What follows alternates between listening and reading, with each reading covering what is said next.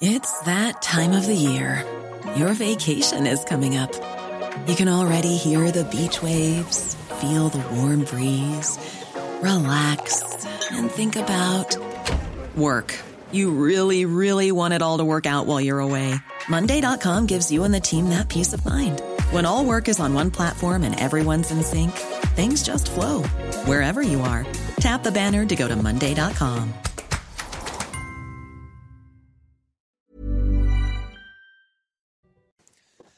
C'est News, il est 5h59. Bienvenue à tous. Merci d'être avec nous à la une. Ce matin, la grève contre la réforme des retraites et la journée de demain qui s'annonce compliquée.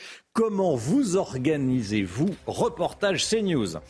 Des routiers commencent dès ce matin à mener des opérations de blocage. On sera en direct avec un routier à Orléans. La grève des routiers a commencé. Des salariés EDF réduisent la production d'électricité dans les centrales nucléaires. Y a-t-il un risque de coupure? On verra ça avec vous, Michel Chevalet. A tout de suite, Michel. Les prix de l'alimentation continuent de flamber. Les grandes surfaces prennent des mesures comme des paniers anti-inflation. Explication avec Lomique Guillot. Et puis les nouvelles concernant l'état de santé de Florent Pagny ne sont pas bonnes. Il en a parlé lui-même, évoquant son cancer et des images prises par scanner. Pas terrible, dit-il.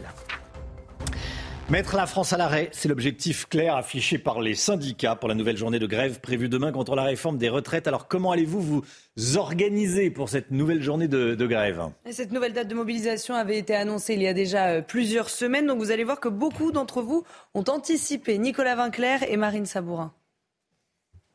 Sixième journée de mobilisation et un seul mot d'ordre, l'anticipation pour la garde de vos enfants notamment. Nous on a une nourrice donc en fait on a tout, euh, tout prévu d'avance. On a certains qui demandent à d'autres parents euh, de garder les enfants un jour et l'autre l'autre jour. Quoi. Ils s'organisent comme ça. Et pour les métiers qui le permettent, une solution est sollicitée par bon nombre d'entre vous. Télétravail. Télétravail. Télétravailler. Je vais rester en télétravail euh, tout simplement. Mais pour d'autres, comme pour ces chauffeurs de taxi par exemple, demain la situation s'annonce compliquée. Je vais peut-être pas travailler hein, si c'est bouché, mais voilà quoi, on va faire avec. Je peux pas travailler mardi parce que c'est impossible parce qu'il y a beaucoup de circulation. Une circulation tendue et des transports limités. Alors, comment allez-vous vous déplacer? À pied.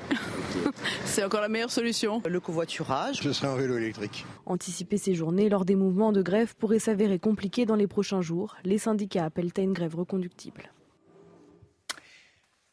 Attention si vous prenez les transports en commun, la journée de demain sera donc compliquée. On vous montre les, prévisions de trafic.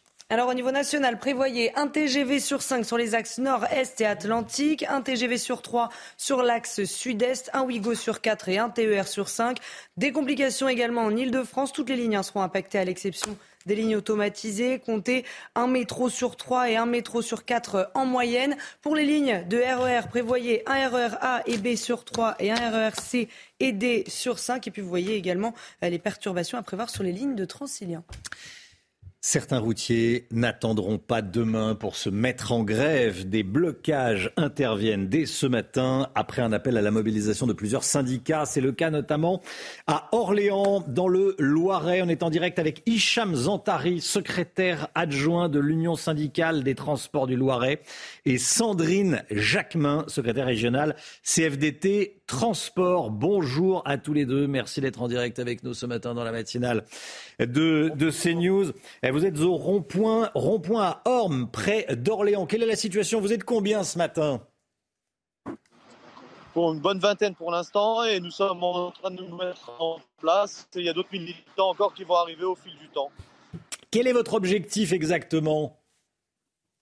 Alors notre objectif est surtout dans un premier temps de sensibilisation par rapport à cette réforme de retraite et euh, d'informer euh, un peu tous les usagers, les, les, gens qui viennent travailler, de se mobiliser à nous et de faire un contre-pouvoir par rapport à cette réforme. Et dans un deuxième temps aussi, petit déjeuner convivial avec euh, tous les salariés qui le souhaitent. D'accord. C'est un, blocage ou c'est une opération euh, de, filtrage, on va dire? Vous allez créer des, ralentissements des bouchons ou vous allez véritablement bloquer? Non, c'est surtout des opérations de filtrage. Nous n'empêchons pas aussi les gens d'aller travailler. Nous sommes surtout dans une phase de sensibilisation. Nous essayons de sensibiliser les gens plutôt que d'être dans une manière dure et que, les, que les gens, les salariés, puissent être, puissent être handicapés dans leur travail. D'accord. Sandrine Jacquemin, secrétaire régionale CFDT Transport. Sandra Jacquemin, excusez-nous. Pardon? Sandra Jacquemin. Sandra, alors moi j'avais Sandrine, bon c'est Sandra Jacquemin, pardon, euh, secrétaire régionale CFDT euh, Transport. Vous avez les, mêmes objectifs que, que votre collègue Hicham Zantari? Oui, tout à fait, tout à fait. On est vraiment là sur une sensibilisation euh, par rapport à la réforme des retraites qui est euh, totalement injuste et injustifiée. Euh, on n'est pas là pour faire du blocage, on est là pour informer et surtout dans, une, dans la convivialité. On a décidé d'offrir le petit déjeuner ce matin à tous les usagers qui voudront échanger sur la, réforme des retraites et on fera une distribution de tracts avec une orange histoire de rester dans cette convivialité. Merci beaucoup, merci à tous les deux. Merci à tous les deux d'avoir été en direct avec nous depuis Orme, près d'Orléans, dans le Loiret. Le mouvement de grève pourrait ne pas s'arrêter là. Les syndicats parlent de possibles grèves reconductibles, notamment dans les raffineries, Chana. Et cette menace ravive le spectre d'une pénurie de carburant en France. Et du côté des automobilistes, eh bien, c'est déjà l'inquiétude. Écoutez. Je fais le plein effectivement pour me prémunir de pas de pénurie mais de blocage. J'ai compris que la grève c'était mardi et par précaution euh, ben, j'ai fait le plein. À cette heure-là, normalement il devait y avoir personne à cette euh, station et euh, vous voyez que quand même il y a une file d'attente. On finit par s'y habituer. Hein. On finit par s'y habituer donc là on anticipe. On anticipe et voilà. Voilà, et on sera en direct avec Francis Pousse du réseau de stations-service Mobiliance à 7h30. Pendant ce temps, la réforme des retraites est débattue au Sénat. Les sénateurs ont voté cette nuit la création d'un index senior, donc euh, dans les entreprises, de plus de 300 salariés. Les PME sont exemptés. Hein. Oui, ces entreprises seront obligées euh, de publier des indicateurs sur l'emploi des plus âgés sous peine euh, de sanctions financières. Les parlementaires se pencheront ce matin sur la création d'un CDI, nouvelle formule pour inciter à l'embauche de seniors au chômage.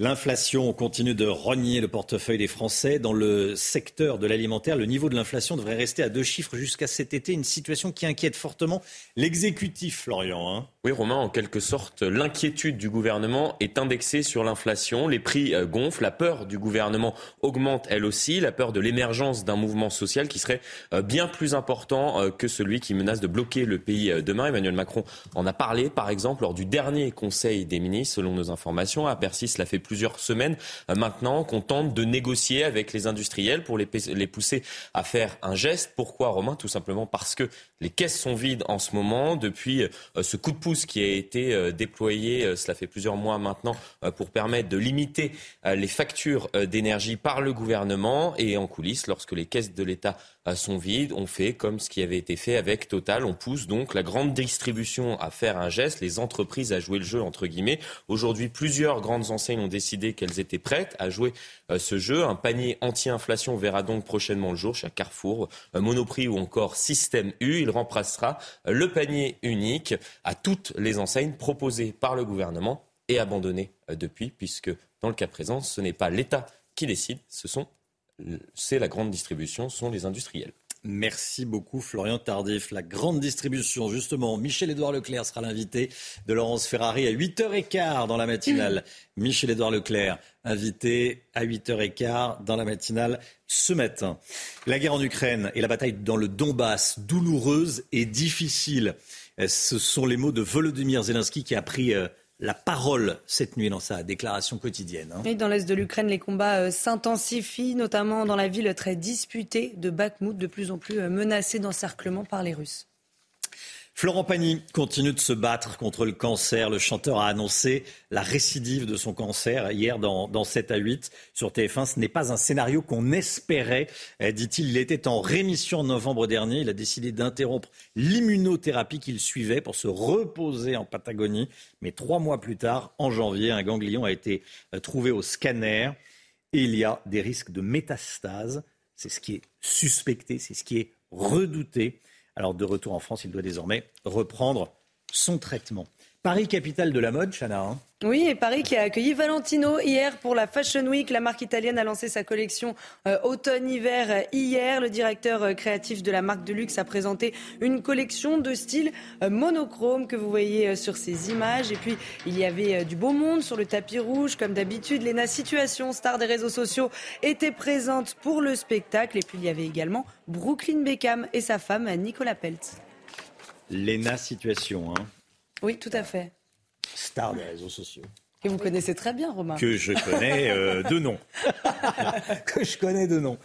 Euh, les sports. Victoire de l'OM à Rennes en, Ligue 1. Les Marseillaises sont imposées 1-0 au Roison Park hier soir en, clair, en clôture de la, de la 26e journée. Hein. Oui, une victoire décrochée grâce à un coup franc conclu euh, par euh, Sead Kalosinac à la 57e minute. L'OM s'affirme à la deuxième place euh, du classement. Les Rennais restent scotchés à la cinquième place avec une toute petite longueur d'avance sur Lille qui est sixième. Et puis de la F1 avec Max. Alors attendez, on n'a pas vu le but.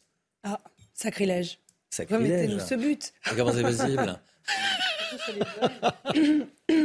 ah oui, surtout, celui de l'OM. Surtout celui, surtout celui de l'OM. Est-ce qu'on peut revoir l'image? On l'a coupé au moment où, en pleine action. C'est dommage. Alors, est-ce qu'elle est là, l'image Parce que la régie n'est pas Demander un remboursement. Non, non, Allez, de la Formule 1 maintenant avec Max Verstappen qui s'est imposé au Grand Prix de Bahreïn. vous avez pu suivre euh, en direct sur Canal+. Le pilote de l'écurie Red Bull a donné le ton hier pour la saison qui s'ouvre. Le Néerlandais a devancé son coéquipier, le Mexicain Sergio Pérez, pour sa première course avec euh, Aston Martin. L'Espagnol et vétéran de 41 ans, Fernando Alonso complète le podium. Ferrari n'a pas été à la hauteur avec son pilote Charles Leclerc qui a dû abandonner à cause euh, d'un problème mécanique. Mauvais départ aussi pour les Français d'Alpine. Pierre Gasly termine 9e et Esteban Ocon a jeté l'éponge à une quinzaine de tours de l'arrivée après avoir accumulé pas moins de trois pénalités. La grève des agents EDF contre la réforme des retraites a déjà commencé. Depuis vendredi dernier, la production dans certains réacteurs nucléaires est perturbée. On en parle avec Michel Chevalet dans un instant. À tout de suite. Bon réveil à tous. C'est News, il est 6h15. La situation dans les centrales nucléaires en France dans un instant, juste après le point info avec Chanel Housteau. Les autopsies des corps retrouvés en Charente-Maritime se poursuivent aujourd'hui. Elles détermineront s'il s'agit bien des corps de Leslie et Kevin, disparus fin novembre dans les Deux-Sèvres. Trois suspects ont été mis en examen et placés en détention provisoire. Le mobile reste à déterminer. Selon nos informations, le père de Kevin est connu des services de police pour des affaires liées aux stupéfiants. La guerre en Ukraine, la bataille dans le Donbass est douloureuse et difficile. C'est ce qu'a déploré Volodymyr Zelensky hier soir dans sa déclaration euh, quotidienne. Dans l'est de l'Ukraine, les combats s'intensifient, notamment dans la ville très disputée de Bakhmut, de plus en plus menacée d'encerclement par les Russes. Et puis cette information de la soirée en Grèce, le chef de gare mis en cause dans l'accident de train qui a fait 57 morts a été euh, placé en détention provisoire. Cet homme de 59 ans a reconnu sa responsabilité dans la collision des deux appareils et dans le même temps, la fronde contre le gouvernement grec se poursuit. Les manifestations se révoltent contre la défaillance chronique des chemins de fer. La grève des agents d'EDF a commencé depuis vendredi dernier la production de certains réacteurs nucléaires est en, baisse, elle est perturbée. La baisse des, capacités de production d'électricité du parc nucléaire représenterait et représentait hier matin 3,9 gigawatts soit l'équivalent de 4 réacteurs. 4 réacteurs nucléaires en moins dans notre production d'électricité en France. Michel Chevalet avec nous. Eh, Michel, les grévistes d'EDF dans les centrales réduisent la production d'électricité. Déjà, quelle est la situation ce matin?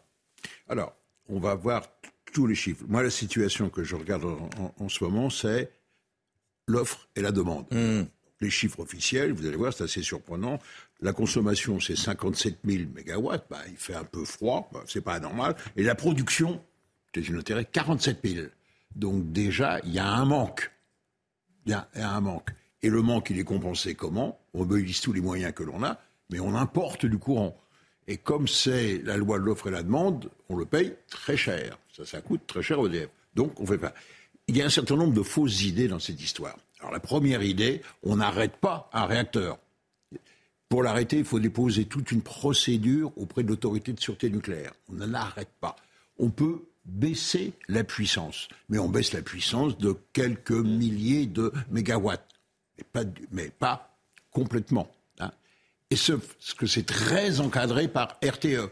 RTE doit faire toujours l'offre et la demande. Oui. Et donc, si dans une centrale, le personnel dit je vais baisser la puissance du réacteur et que RTE dit attention, dans telle région, je vais manquer de courant et je ne peux plus en importer, vous devez remonter la puissance.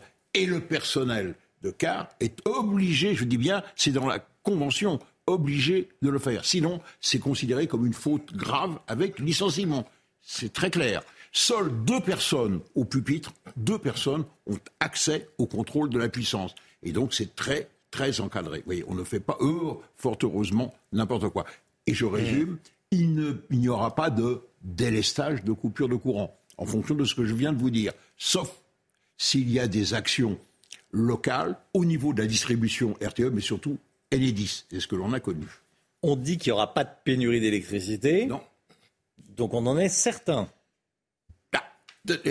au point de vue production, non, il faut faire face à l'offre et la demande. Non, si on n'en a pas assez, on en importe. C'est ce qui se passe actuellement. C'est pas dangereux de jouer avec la production d'électricité nucléaire sur le plan de la sécurité, non, c'est très, très, très, très, très encadré, c'est ce que je hmm. vous dire. on n'arrête pas un réacteur. Euh, on ne joue pas avec, avec le réacteur. Non, non, c'est très encadré. Et le personnel, on est conscient. Les premiers exposés en cas de problème, c'est le personnel d'EDF même. Donc il ne joue pas avec le, avec le feu. Merci beaucoup Michel Chevalet. Voilà. L'inflation alimentaire, les mesures des grandes surfaces, c'est juste après la pub. Les paniers anti-inflation, comment ça marche Pour reprendre une expression chère à Michel, les paniers anti-inflation, comment ça marche Les mesures des grandes surfaces, on en parle dans un instant. Et tout de suite. Rendez-vous avec Pascal Pro dans l'heure des pros, du lundi au vendredi de 9h à 10h30.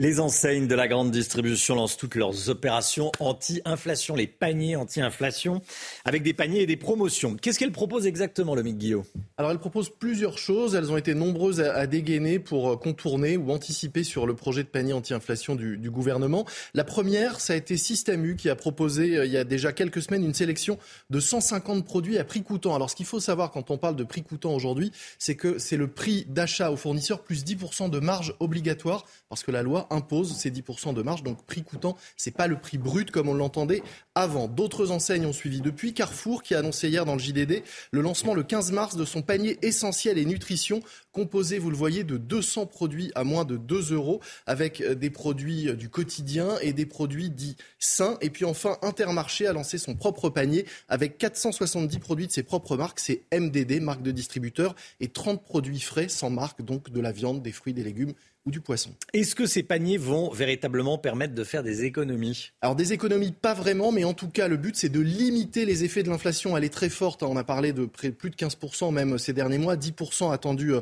en mars. On sait par exemple que pour Carrefour, la mise en place de son offre représente un investissement de plusieurs dizaines de millions d'euros selon le PDG du groupe. Puis surtout, il ne faut pas oublier que derrière tout ça, eh bien, c'est une opération de communication pour toutes ces enseignes qui rappellent qu'elles pratiquent des prix bas. D'ailleurs, Leclerc s'est engouffré dans la brèche en proposant un comparateur de prix qui lui permet évidemment et comme par hasard d'affirmer qu'il est le moins cher, moins cher de 2% que Lidl, Système U, Intermarché, Auchan ou Carrefour par exemple. C'est d'ailleurs pour ça, hein, pour éviter, pour permettre plutôt ces comparaisons et éviter des biais de comparaison que le gouvernement voulait un panier unique, seul moyen de réellement comparer les prix. Et d'ailleurs, ce panier du gouvernement, il est définitivement enterré Il semblerait que oui, qu'il soit vraiment oublié, même si le gouvernement tente de sauver la face hein, en disant euh, que ce qui compte, c'est que les distributeurs aient reçu le message qu'il fallait faire des efforts. Et pour être certain d'ailleurs que ce message soit bien passé et éviter à tout prix ce que certains appellent déjà un mars rouge avec une flambée des prix, Bruno Le Maire et Olivier Grégoire vont recevoir ce matin les industriels, le monde agricole, les acteurs de la grande distribution et des associations de consommateurs à 8h30 à Bercy avec l'objectif de proposer des mesures mesures concrètes et des réponses face à l'augmentation des prix. On connaîtra ces mesures et ces engagements ce matin à 9h. Évidemment, on suivra tout ça et on décryptera pour vous sur CNews. Voilà, la bagarre des grandes surfaces euh, pour euh, le, panier anti-inflation, Système U, Intermarché, Carrefour, Leclerc qui dit nous, on n'a pas besoin de faire un panier puisqu'on est déjà les moins chers. Tiens, Michel-Édouard Leclerc qui sera l'invité de Laurence Ferrari, 8h15 ce matin dans la matinale. Soyez là. Allez, le temps tout de suite. Merci la Groupe Verlaine, installateur de panneaux solaires Thomson, garantie 25 ans. Groupe Verlaine, connectons nos énergies. Le temps avec vous, Alexandra Blanc. La météo ce matin, direction les, les États-Unis. Nouvelle tempête hivernale a touché l'État de New York ce week-end. Oui, en effet, après un hiver particulièrement doux, eh bien, regardez, l'État de New York était bel et bien euh, sous la neige ce week-end avec euh, localement une vingtaine de centimètres de neige. Attention, on a eu beaucoup plus de neige en Californie, notamment euh, du côté de Los Angeles, avec des images impressionnantes, notamment du côté d'Hollywood. Alors, au programme aujourd'hui, eh bien, le retour de la neige en pleine cette semaine, c'est vraiment le fait marquant. Alors, ce matin, on attend seulement quelques petits flocons de neige sur les frontières de l'Est, mais c'est vraiment entre mardi et jeudi que, nous allons avoir le plus gros de cet épisode neigeux. On va en parler dans un instant. Alors aujourd'hui, c'est en quelque sorte une journée de transition avec un temps très nuageux ce matin, notamment euh, sur le sud-ouest ou encore sur les régions centrales. Un temps également bien gris et humide sur le nord-est du pays et puis partout ailleurs. Globalement, de bonnes conditions. Dans l'après-midi, eh bien, petit à petit, les nuages vont se dissiper, mais sur les régions du nord, on ne verra pas beaucoup le soleil entre les Hauts-de-France, le bassin parisien, la Lorraine ou encore l'Alsace, avec toujours quelques petits flocons de neige attendus entre la Lorraine et l'Alsace. On retrouvera partout ailleurs, globalement, de bonnes conditions avec un temps partiellement euh, nuageux sur la Bretagne et toujours un petit peu de vent entre la région PACA et la Corse. Toujours un petit peu de neige également euh, pour la montagne corse. Les températures hivernales, là où le ciel est dégagé, c'est-à-dire sur les régions centrales, moins 5 degrés à Rodez, moins 4 degrés au Puy encore du côté de Clermont-Ferrand. Et puis dans l'après-midi, les températures restent un petit peu juste pour la saison sur le nord, avec en moyenne 6 degrés du côté de Nancy, 9 degrés à Paris, 8 degrés pour la pointe bretonne, seulement 11 degrés entre Limoges et euh, le Lyonnais. Et puis vous aurez tout de même 16 degrés euh, du côté de Perpignan ou encore de Montpellier. La suite du programme, conditions météo très agitées cette semaine, retour de la neige euh, en pleine entre mardi et jeudi. Et puis attention également aux fortes pluies sur le sud-ouest ou encore sur les régions centrales entre mercredi et jeudi. C'est plutôt une bonne nouvelle. Vous le savez, on manque d'eau, donc les pluies sont bien évidemment les bienvenues. Ça commence à partir de mardi et ça devrait se terminer a priori à la fin du week-end. Temps très agité cette semaine avec de la pluie, de la neige en pleine, surtout mercredi sur les régions du Nord. On en reparlera bien évidemment. Vous avez regardé la météo avec Groupe Verlaine. Isolation thermique par l'extérieur avec aide de l'État. Groupe Verlaine, connectons nos énergies. C'est News, il est 6h29, bienvenue à tous. Merci d'être avec nous à la une ce matin. Les craintes de certains automobilistes de manquer d'essence à cause des grèves dans les raffineries. Certaines stations d'essence sont prises d'assaut, vous allez voir. La grève des routiers, elle a commencé ces dernières heures. On sera en direct avec Christophe Denisot de Sud Solitaire, Sud Solidaire, qui est routier lui-même. Comment le gouvernement se prépare à la journée de demain? Les informations de Florian Tardif. Dans l'actualité également, l'enquête sur la mort de Leslie et Kevin. On devrait savoir dans la journée comment ils ont été tués. Les autopsies se poursuivent. Et puis des boulistes qui se battent pour garder leur terrain de pétanque dans le quartier de Montmartre. À Paris, la mairie veut récupérer leur espace. On est allé sur place. Mettre la France à l'arrêt, c'est l'objectif des syndicats à partir de demain pour euh, faire pression sur le gouvernement pour lutter contre la réforme des retraites. Le mouvement pourrait euh, ne pas s'arrêter à, demain. Les syndicats parlent de possibles grèves reconductibles, notamment dans les raffineries, Chana. hein. Oui, et cette menace ravive le spectre d'une pénurie de carburant en France. Et du côté des automobilistes, eh bien, c'est déjà l'inquiétude. Nicolas Vinclair, Mathilde Ibanez et Sarah Varny. Avec l'annonce de la grève, les expéditions des raffineries vers les dépôts pourraient être bloquées. Les Français préfèrent donc se préparer. Euh, je fais le plein, euh, j'ai encore euh, deux jerrycans de, de, de 20 litres que j'ai remplis. À cette heure-là, normalement, il devait y avoir personne à cette euh, station et euh, vous voyez que quand même il y a une file d'attente. Donc euh, normalement, c'est c'est en prévision de- d'une pénurie possible. C'est un réflexe. hein. J'ai compris que la grève c'était mardi et par précaution, euh, ben, j'ai fait le plein. Une incertitude et un stress pesant pour de nombreux Français. Parce que j'ai envie de vous dire qu'on on finit par s'y habituer. hein. On finit par s'y habituer, donc là, euh, on anticipe. On anticipe et voilà. je sais pas comment ça va être, moi. Ça va être chaud quand même. Bah, comme la dernière fois, évidemment, si ça arrive, on a, on a des problèmes. Pour le moment, les grévistes ne sont pas prêts à mettre à l'arrêt total les raffineries, mais la CGT prévient déjà. Le mouvement de grève pourra être reconduit ces prochains jours. La grève de demain devrait être très suivie. Transport, école, industrie. À quoi faut-il s'attendre Très concrètement, on voit ça avec Geoffrey Defebvre. Le secteur de l'énergie est déjà mobilisé. Depuis vendredi, à l'appel de la CGT, plusieurs centrales nucléaires connaissent déjà des baisses de production d'électricité sans impacter le consommateur. Les routiers ont débuté leur mouvement de grève hier avec des opérations escargots prévues partout en France. Du côté des raffineries, la CGT a appelé à la grève reconductible pour, dit-elle, bloquer l'ensemble de l'économie au niveau de la production, de la distribution et de l'importation de carburant. Si le mouvement perdure, il pourrait impacter près de 40 millions d'automobilistes en France. La mobilisation sera également forte dans le secteur de l'éducation.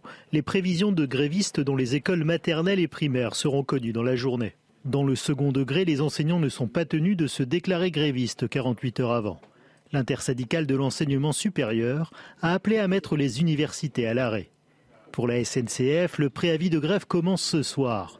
Le réseau ferroviaire sera fortement perturbé, avec en moyenne un train sur cinq et aucun intercité de jour. Pour la RATP, un métro sur trois en moyenne circulera et un RER sur deux aux heures de pointe. Dans les airs, un vol sur cinq sera annulé à Paris-Charles de Gaulle et 30% des avions resteront à terre à Orly. Et puis ce, scandale, on peut le dire, c'est un défi euh, lancé par Louis Boyard sur les réseaux sociaux, le député France Insoumise, dans une vidéo publiée ces, ces dernières heures. Ce député jeune député appelle les jeunes à bloquer leur université ou leur lycée demain contre la réforme des retraites. Chana, oui, il a appelé ça euh, le Blocus Challenge et celui qui aura publié la photo la plus impressionnante de blocage gagnera une visite guidée à l'Assemblée nationale. Regardez. Bon, le 7 mars, on fait quoi? Non, ça c'est pas le sujet. Le 7 mars, toute la France sera bloquée contre la réforme des retraites. Et parce que cette réforme nous concerne nous aussi les jeunes, on s'attend à ce que tous les lycées et toutes les universités soient bloqués contre la réforme des retraites. C'est pourquoi on lance le hashtag Blocus Challenge. Postez vos plus belles photos de blocus de lycée et d'université. Parmi ces photos, on en tirera une au sort et l'équipe de bloqueurs sera invitée à visiter l'Assemblée nationale avec nous. Donc on se retrouve le mardi 7 mars pour mettre le pays à l'arrêt et participer au Blocus Challenge voilà, c'est euh, évidemment euh, scandaleux. C'est pas du tout le rôle d'un député. C'est ce que lui a rappelé la présidente de, l'Assemblée nationale, Yael Braun-Pivet. L'Assemblée n'est pas un prix de concours. La politique n'est pas un challenge TikTok. Vous devriez les servir. Les jeunes, vous leur faites du mal, respectez votre fonction, respectez votre institution, respectez les Français. Dis donc à ce député, la présidente de l'Assemblée. L'inflation continue de frapper en France et euh, pour aider les consommateurs, la grande distribution évidemment euh, lance des paniers anti-inflation, mène des opérations en tout cas. Hein. Oui, à l'intérieur, vous trouverez euh, des centaines de produits du quotidien à prix bloqué. Et comme tous les matins, on vous consulte, on vous donne la parole dans la matinale. Et ce matin, on vous pose cette question. Est-ce que ces paniers anti-inflation sont suffisants selon vous? Écoutez vos réponses, c'est votre avis. C'est pas une mauvaise idée, c'est un bon début, mais je pense qu'on pourrait peut-être aussi regarder du côté des taxes, euh, peut-être les baisser sur certains produits. Je pense que c'est une bonne démarche, même si elle me paraît un peu pitoyable d'en arriver là en France en 2023. Il y avait d'autres moyens de, de subvenir aux besoins des Français qu'en implorant ce genre de, démarche. On est habitué à avoir tout le temps nos, mêmes produits qu'on va avoir tendance à acheter, mais euh, c'est vrai qu'avec l'augmentation des prix, je pense qu'il faut être capable aussi de se tourner euh, parfois sur des produits qui peuvent être substituts ou changer de marque, etc. Donc euh, moi, à titre perso, je pense que je regarderai euh, les différents euh, produits du panier. Aurore Berger s'attaque aux, distributeurs. La présidente du groupe Renaissance à l'Assemblée nationale était l'invitée du grand rendez-vous hier matin sur CNews et Europe 1. Écoutez. Quand vous faites 40% de taux de marge sur le jambon, par exemple, qui est probablement l'un des aliments les plus consommés dans notre pays, qui se retrouve dans tous les frigos des Français quasiment, euh, avec lequel vous nourrissez vos enfants, quand vous faites 40% de taux de marge, je ne pensais pas que la grande distribution, elle peut aller un petit peu plus loin. Ce que je dis par contre à la grande distribution et ce que nous avons fait à l'Assemblée nationale, c'est que cet effort, il ne peut pas se faire sur le dos de nos agriculteurs. Et de la même manière, ce n'est pas nos TPE et nos PME qui doivent en payer le coût. Donc encore une fois, chacun doit prendre sa part. Et là, l'État a pris sa part, à la grande distribution de prendre la sienne. Les autopsies des corps retrouvés ce week-end en Charente-Maritime se poursuivent aujourd'hui. Elles permettront de déterminer, même s'il y a très peu de doutes, s'il s'agit bien des corps de Leslie et, Kevin. Hein. Oui, Leslie Kevin disparu euh, fin novembre dans les Deux-Sèvres. Elles serviront aussi à euh, déterminer les conditions de leur mort. Trois suspects ont été mis en examen et placés en détention provisoire. La disparition du couple pourrait être en partie liée au trafic de stupéfiants. Et selon nos informations, le père de Kevin est connu des services de police pour des affaires liées à la drogue. Toutes les dernières informations avec notre envoyé spécial Régine Delfour. Les autopsies se poursuivent car l'identité des victimes n'a pas été formellement établie. Vendredi, le corps d'un homme a été retrouvé sur la commune de Puyraveau en Charente-Maritime. Il a été exhumé dans un champ sur le bord euh, d'un chemin. Puyraveau, c'est aussi là où la famille de l'un des suspects habite. Et le 8 décembre dernier, des effets appartenant à Kevin et Leslie ont été retrouvés dans un conteneur sur la place de la mairie de la commune. Samedi, à 5 km de Puyraveau, sur la commune de Virson, le corps d'une femme a été exhumé dans une zone boisée. Vendredi, un homme a été mis en examen pour assassinat. Il a 23 ans. Sur les trois hommes qui ont été placés en détention euh, provisoire, deux ont été mis en examen pour assassinat. Des bagarres générales dans des salles de cinéma. La sortie du film de boxe Creed 3 a déclenché plusieurs, plusieurs débordements dans certaines salles, comme ici à, Ivry-sur-Seine, dans le Val-de-Marne. Des spectateurs en sont venus aux mains. La police a dû procéder à plusieurs interpellations. Vous le voyez euh, sur ces images. Par ailleurs, je précise que Creed 3 a mis au tapis la concurrence au box-office nord-américain, engrangeant 58,7 millions de dollars. C'est l'un des euh, meilleurs débuts pour un film de sport euh, dans l'histoire du box-office. C'est navrant. Non, ouais. bah oui, c'est un peu entaché, quoi. Les amateurs de pétanque sont en colère. À Montmartre, le plus gros club de pétanque de Paris est menacé d'expulsion depuis plusieurs mois. Ces euh, boulistes sont installés, euh, c'est dans le quartier de Montmartre, donc dans le 18e arrondissement, depuis 1971. Hein. Oui, ils ont reçu donc une mise en demeure, mais pour eux, il est hors de question de quitter les lieux. Laurent Sélarié et Thibault Marcheteau. Depuis plus de 50 ans, ce site classé de Montmartre accueille les parties de boules du CLAP, le plus grand club de pétanque parisien. Mais au début du mois de février, le club reçoit une lettre de mise en demeure par la ville de Paris qui demande à l'association de quitter les lieux avant la fin du mois. Évidemment, euh, bah, nos licenciés étaient sous le choc puisqu'on s'est retrouvé dans un contexte où euh, on est là depuis 50 ans, on entretient les terrains, on est le plus gros club de Paris en nombre de licenciés et euh, on reçoit cette lettre un petit peu comme un coup de massue et évidemment on compte se défendre pour rester le plus longtemps possible sur ce terrain. La mairie de Paris, propriétaire du terrain, a ouvert à l'automne dernier un appel à projet auquel le club a participé. Si la municipalité n'a pas encore donné sa réponse, les licenciés, eux, craignent de devoir quitter les lieux. Je viens jouer ici depuis une petite dizaine d'années maintenant. C'est juste à côté de chez moi. Et euh, moi, pour, que, pour voir cet, endroit disparaître et devenir euh, autre chose dans des, dans des mains mercantiles, je, trouve ça une honte. Je trouve que des endroits comme ça à Paris, ça doit être préservé. Vous voyez, enfin déjà, euh, tout a tellement appris, c'est tellement pas simple d'être à Paris. Je trouve que d'enlever ça, c'est oui, inconcevable. L'avocat de l'association a contesté cette lettre de mise en demeure. Contacté, la mairie de Paris n'a pas souhaité répondre à nos questions. Voilà un club de pétanque menacé d'expulsion. Allez, on part en Tunisie. En Tunisie, où une vague de racisme engendre, euh, des centaines d'évacuations, d'expulsions. Tout est parti d'un discours prononcé par le président tunisien il y a deux semaines contre les militants, euh, contre des migrants subsahariens en situation irrégulière. Des euh, migrants africains expulsés donc par la Tunisie. Et face aux agressions et à l'hostilité euh, grandissante, des Ivoiriens et des Maliens ont dû euh, quitter le pays. Toutes les explications avec Geoffrey Defebvre. À Tunis, plusieurs dizaines de Maliens, bagages en main, s'apprêtent à prendre un vol pour Bamako.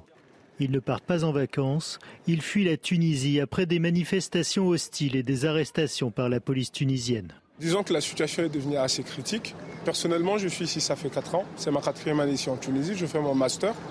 Mais euh, j'ai décidé en pleine année universitaire de laisser mes études en plein et puis de rentrer chez moi parce que je ne me sens pas en sécurité. Tout est parti d'un discours du président tunisien Kaïs Sayed le 21 février, accusant les immigrés clandestins subsahariens d'être une entreprise criminelle visant à changer la composition démographique du pays. Depuis plusieurs jours, les pays subsahariens comme le Mali, la Guinée ou la Côte d'Ivoire s'organisent pour rapatrier leurs ressortissants. 144 Ivoiriens ont atterri à Abidjan ce dimanche. La loi tunisienne ne reconnaît pas ce qu'on appelle le migrant travailleur. Donc, le, migrant travailleur n'a pas de droit en Tunisie parce qu'il n'est pas reconnu par l'État. Il n'est pas reconnu par la constitution tunisienne. La Tunisie est devenue pour nous les subsahariens une prison à ciel ouvert. L'association des étudiants étrangers en Tunisie a conseillé aux étudiants subsahariens de rester chez eux en attendant des garanties de sécurité de la part des autorités tunisiennes.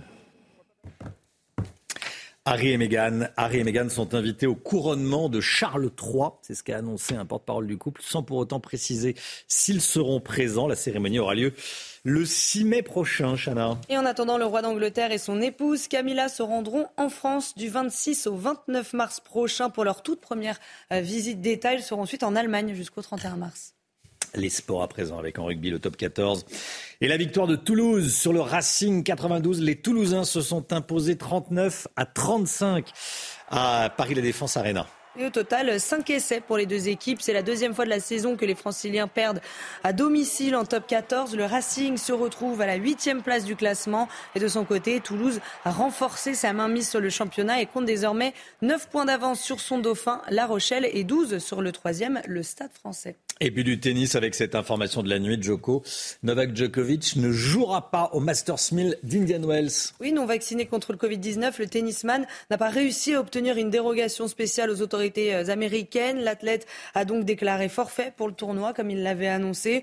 Djokovic ne, bénéficiera donc euh, d'aucun traitement de faveur de la part de Washington, qui n'autorise pas l'entrée dans le pays aux voyageurs internationaux non vaccinés. Allez, restez bien avec nous. Dans un instant, on sera en direct avec un routier. Le mouvement des routiers a déjà commencé. Grève des routiers vers un blocus du, pays. On sera euh, en direct avec euh, Christophe Denisot, secrétaire général Sud Solidaire Transport Routier. À tout de suite. 7h moins le quart. Merci d'être avec nous. Tout d'abord, le point info avant d'être en direct avec un routier qui fait grève. Et le point info, c'est avec Chanel Lousteau. L'emploi des seniors au cœur des débats au Sénat. Les sénateurs ont voté cette nuit la création d'un index senior dans les entreprises de plus de 300 salariés. Ils seront euh, obligés de publier des indicateurs sur l'emploi des plus âgés sous peine de sanctions financières. Et ce matin, le Sénat se penchera sur la création d'un CDI, nouvelle formule pour inciter à l'embauche de seniors au chômage. L'inflation continue de frapper en France. Alors pour aider les consommateurs, Carrefour, Intermarché et Monoprix lancent leur propre panier anti-inflation. À l'intérieur, vous trouverez des centaines de produits du quotidien à prix bloqué. Le gouvernement a abandonné son projet de panier unique faute d'accord trouvé entre les enseignes de la grande distribution. Et puis Florent Pagny continue de se battre contre le cancer. Le chanteur a annoncé la récidive de son cancer hier dans 7 à 8 sur TF1. Il était en rémission en novembre dernier. Il a décidé d'interrompre l'immunothérapie qu'il suivait pour se reposer en Patagonie. Mais trois mois plus tard, en janvier, un ganglion a été trouvé au scanner et il y a des risques de métastase. On est en direct avec Christophe Denisot, secrétaire général Sud Solidaire Transport Routier. Bonjour Christophe Denisot. Merci d'être en direct euh, avec nous. Vous êtes sur un point de blocage. Dites-nous où êtes-vous exactement? Alors nous sommes sur la métropole lilloise, nous sommes au CRT de, de l'Équin. Donc c'est un point stratégique de, de, blocage où on est souvent, souvent, souvent, parce que le, CRT de l'Équin est une très grosse zone de, de fret. Donc, euh, on se positionne généralement euh, là quand on a envie de, de revendiquer. Bon, qu'est-ce est le Qu'est-ce que, qu'est-ce que vous allez euh, faire là aujourd'hui? Vous allez bloquer ou vous allez filtrer? Alors aujourd'hui, on va, on bloque un peu les, nos collègues routiers pour leur faire prendre conscience du, que la réforme des retraites, ben, c'est une casse sociale qui arrive à, à grands pas. Donc, on va essayer de, de leur dire que bah, c'est bien de, rouler, ouais, certes, mais euh, euh, il va falloir penser un peu à, couper les moteurs, à s'arrêter et puis à nous rejoindre dans, le mouvement. Alors aujourd'hui, c'est euh, beaucoup de distribution, d'explications, de, leur dire que ben, si on est là ce matin, c'est pour préparer les mouvements qui vont avoir lieu demain, mercredi et puis peut-être le reste de la semaine. Et peut-être le reste de la semaine. Bon, vous n'avez pas peur que ça se retourne contre vous si vous créez des blocages, s'il y a des situations de pénurie dans certains magasins à cause de vos blocages? Non, non, je non, je pense pas que ça va, ça va se retourner contre nous. Je pense que le, les Français sont, euh, sont conscients de, sont conscients de, de, de cette réforme euh, qui arrive. Alors, euh, certains n'ont pas les moyens de faire grève, on peut le comprendre. Euh, on, va l'admettre. Euh, nous, on a les moyens de le faire. On le fait avec nos armes. Alors, on est tous à, pied. Hein. On n'a pas pris les camions de nos entreprises. Maintenant, on ne peut plus le faire. Mais on, est là, on va le faire. Et je ne pense pas que ça va créer de la pénurie dans les magasins. Non. D'accord. On part à la retraite à quel âge aujourd'hui en moyenne quand on est chauffeur routier? Ben, pour l'instant, nous on a le congé de fin d'activité qui est pour l'instant maintenu. Je dis bien pour l'instant. Expliquez-nous ce que c'est, parce que c'est un peu subtil, le, le, le, CFA, je crois. Hein. Alors ouais, c'est le, CFA. Donc euh, on va dire, on l'a considéré souvent comme un, comme un régime euh, spécial, mais ce n'est pas vraiment un. C'est un, un, dispositif qui est dans la convention collective, qui, euh, qui est financé par une partie des, des salariés, par les employeurs et par le gouvernement. Donc pour l'instant, les salariés, les employeurs mettent la main à la poche. Euh, le gouvernement continue à mettre la main à la poche jusqu'où il va mettre la main à la poche, ça on ne le sait pas. Alors euh, bon, euh, notre ministre nous dit ouais, ouais on va on va revoir. Pour l'instant c'est bon 2023, ouais, mais 2023 c'est pas c'est pas la fin. Il nous faudrait 2024, hmm. 2025 et les années les années qui suivent. Alors ça nous permet certes de partir cinq années à l'avance avec un, nombre de, un nombre de comment s'appelle d'années de, conduite euh, qui est à l'heure actuelle de 26-27 ans, euh, voilà. Ouais. Parce qu'on on peut on peut conduire jusqu'à 64 ans quand même. Le, le, métier de routier est alors est de moins en moins, j'allais dire difficile, pénible, physique parce qu'il y, a des machines, il y a des on est de plus en plus assisté, non? Ouais, bon, ben, je pense qu'il y a des fausses informations. Vous savez que la, la, la dernière, euh, maladie professionnelle qui est rentrée dans le tableau pour les routiers, c'est le canal carpien. Oui. simplement les petites vibrations au niveau du, du poignet avec euh, l'état des routes. Vous voyez, c'est pas si évident que ça de conduire un camion. Et puis regardez, euh, on va faire un petit parallèle. Alors je sais pas quel âge avait le, le, conducteur de car en Isère. Je me suis bon, j'avais des, des, des, grèves à mettre en place, mais euh, il a fait un malaise. Vous savez, 64, 65 ans, c'est des âges où on est, commence à être fatigué, où le rythme de travail est important. Il ne faut pas oublier que nous, les, heures contractuelles, euh, vous avez des, contrats qui sont à 200, 210 heures. Euh, si vous faites la proportion par rapport à, quelqu'un qui travaille 152 heures, un routier va travailler dans sa vie entre 8 et 13 ans de plus qu'un ouvrier à l'usine. Hmm. Vous comprenez que le corps humain, au bout d'un moment, bah, il va dire stop. Merci. je, je nie, pas, hein, les camions sont un tout petit peu plus modernes. Je nie pas. Mais ça fait pas tout, croyez-moi. Hein. Ça fait pas tout parce que des amplitudes de 15 heures par jour, des temps de travail de 12 heures par jour, moi je veux bien, si c'est une vie facile, bah écoutez. Merci Christophe Denisot d'avoir été en direct avec nous ce matin dans la matinale CNews en direct de l'île Léquin.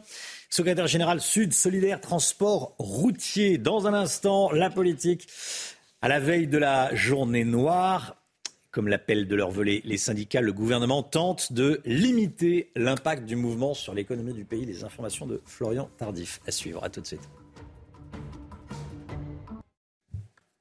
La politique avec vous, Florian Tardif, à la veille de ce mardi qui risque d'être compliqué. Le gouvernement tente de limiter au maximum l'impact des grèves sur l'économie française. Dites-nous tout. Oui, Romain, pour plusieurs raisons. La première, bien évidemment, elle est économique, en estimant que chaque jour ouvré correspond à 10 milliards d'euros de PIB, le produit intérieur brut, concrètement la richesse produite chaque jour dans notre pays. Une grève dure peut entraîner une baisse d'activité de 15 à 20 ce qui coûte à l'économie française environ 1 milliard d'euros compte tenu du réajustement les jours qui suivent le mouvement. La deuxième raison, elle est politique. Le gouvernement ne peut renvoyer demain l'image d'un gouvernement euh, démuni aux mains des grévistes, car si demain la France est à l'arrêt, comme l'appelle de leur vœu euh, l'ensemble des euh, syndicats, cela envoie un mauvais signal. Cela renvoie à la population française le signal que le gouvernement est en train de perdre le bras de fer qu'il a engagé ces dernières semaines avec la rue. Pour éviter cela, l'exécutif a un atout dorénavant dans sa poche par rapport rapport à la réforme précédente engagée en 2019-2020, l'adaptation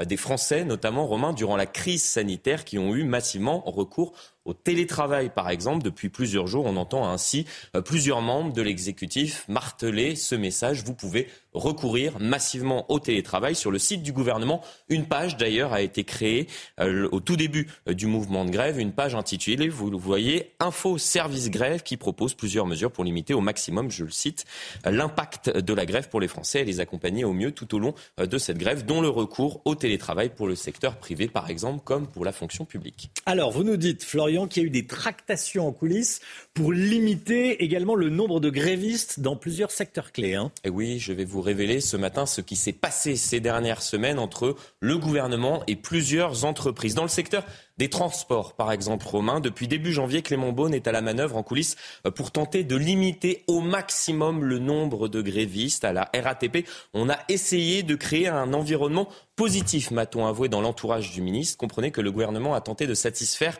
les attentes des salariés, non pas sur les retraites, mais sur d'autres sujets, comme sur celui des salaires, par exemple, tout financé bien évidemment par l'argent du contribuable, puisque selon mes informations, une partie du plan de 200 millions d'euros annoncé en décembre dernier, accordé par l'État récemment à Île-de-France Mobilité pour éviter que le prix du pass Navigo explose, a servi a revalorisé une partie, a servi à revaloriser les salaires des employés de la RATP pour éviter donc qu'ils fassent grève ces prochains jours. Autre secteur touché également par les grèves, l'énergie, pour éviter de revivre le même scénario qu'à l'automne dernier. Là encore, en coulisses, le gouvernement s'est activé pour anticiper le risque de pénurie. Depuis plusieurs semaines maintenant, m'a-t-on avoué dans l'entourage de la ministre de la Transition énergétique, Agnès Pannier-Runacher, le niveau des stocks a ainsi été largement augmenté dans les raffineries, dans les dépôts, mais également dans les stations-service pour éviter euh, des pénuries. De plus, selon mes informations, les patrons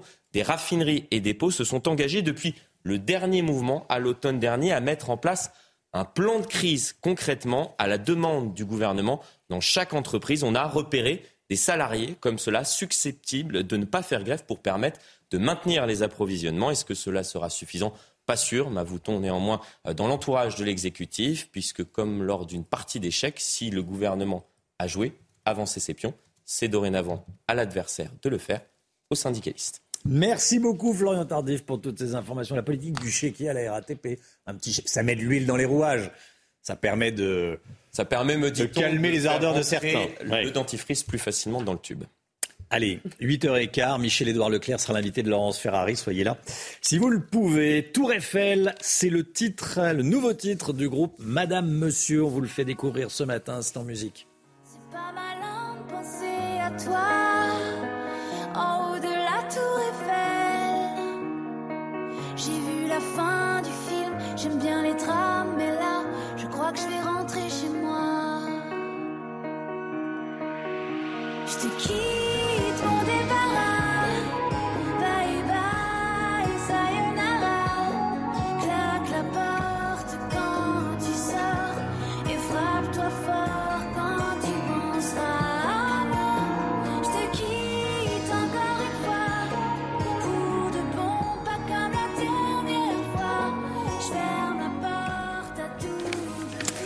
Le temps, le temps avec Alexandra Blanc.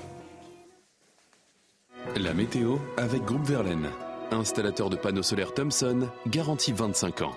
Groupe Verlaine, connectons nos énergies. Alexandra, c'est le retour de la pluie et de la neige en pleine cette semaine. Hein? Oui, changement de décor, rien à voir avec ce que vous avez eu la semaine dernière. Avec cette semaine, le retour de fortes pluies, et c'est plutôt une bonne nouvelle puisque cela va permettre d'enrayer la sécheresse. Et puis le deuxième fait marquant, ce sont euh, bien sûr cette neige, cette neige attendue principalement entre mardi et jeudi sur les régions du nord, principalement entre le sud de la Bretagne, le bassin parisien, la Normandie, les Hauts-de-France ou encore le Grand Est. Alors concrètement, on attend en moyenne entre 2 et 5 cm, localement un petit peu plus. La situation donc reste à affiner avec donc le retour de la neige en pleine prévue à partir de mardi soir. Alors aujourd'hui, c'est en quelque sorte une journée de transition, un temps très très nuageux ce matin. On retrouve également quelques flocons de neige en remontant euh, vers la, frontière belge ou encore du côté de la frontière allemande. On retrouve partout ailleurs un temps assez nuageux avec localement un petit peu de brouillard le long de la Garonne. Ça va s'améliorer dans le courant de l'après-midi avec toujours ce temps très nuageux euh, sur un bon quart nord-est. Alternance de nuages et d'éclaircies entre la Bretagne et la pointe du Cotentin. Et puis parfois quelques nuages assez présents, notamment entre l'Auvergne et les Alpes du Nord. On retrouve du grand beau temps au pied des Pyrénées ou encore autour du golfe du Lion, ainsi qu'en allant euh, sur les Alpes, toujours un petit peu de neige du côté de la Corse avec le vent qui se maintiendra. Les températures, eh bien, température hivernale là où le ciel est dégagé, moins 4, moins 5 degrés actuellement entre Rodez et le Puy-en-Velay. Température un peu froide également euh, sur les régions du Nord. Et puis dans l'après-midi, on va rester très légèrement en en dessous des normales. 9 à Paris, 9 degrés également à Limoges. Vous aurez seulement 11 degrés à Toulouse et tout de même 16 degrés entre Perpignan et Montpellier. Suite du programme de la pluie, du vent, mais également de la neige en pleine, principalement entre mardi soir et mercredi matin sur les régions du Nord. Et attention également, retour de la pluie sur les trois quarts du pays avec la douceur qui devrait se maintenir autour du golfe du Lion. Vous avez regardé la météo avec Groupe Verlaine. Isolation thermique par l'extérieur avec aide de l'État. Groupe Verlaine, connectons nos énergies. C'est News, il est 6h59. Bienvenue à tous et merci d'être avec nous. À la une ce matin, la grève des routiers qui a commencé, des routiers qui euh, mènent depuis euh, ce matin des opérations de blocage. On sera en direct avec un routier à Orléans dans un instant. À la une, la grève contre la réforme des retraites et la journée de demain qui s'annonce compliquée. Comment vous organisez-vous? Reportage CNews. Des salariés EDF qui réduisent la production d'électricité dans les centrales nucléaires. Y a-t-il des risques de coupure? On verra ça avec vous, Michel Chevalet. Des nouvelles concernant l'état de santé de Florent Pagny. Elles ne sont pas bonnes, ces nouvelles. Il en a parlé lui-même, évoquant son cancer et des images prises par scanner, des images pas terrible, dit-il lui-même.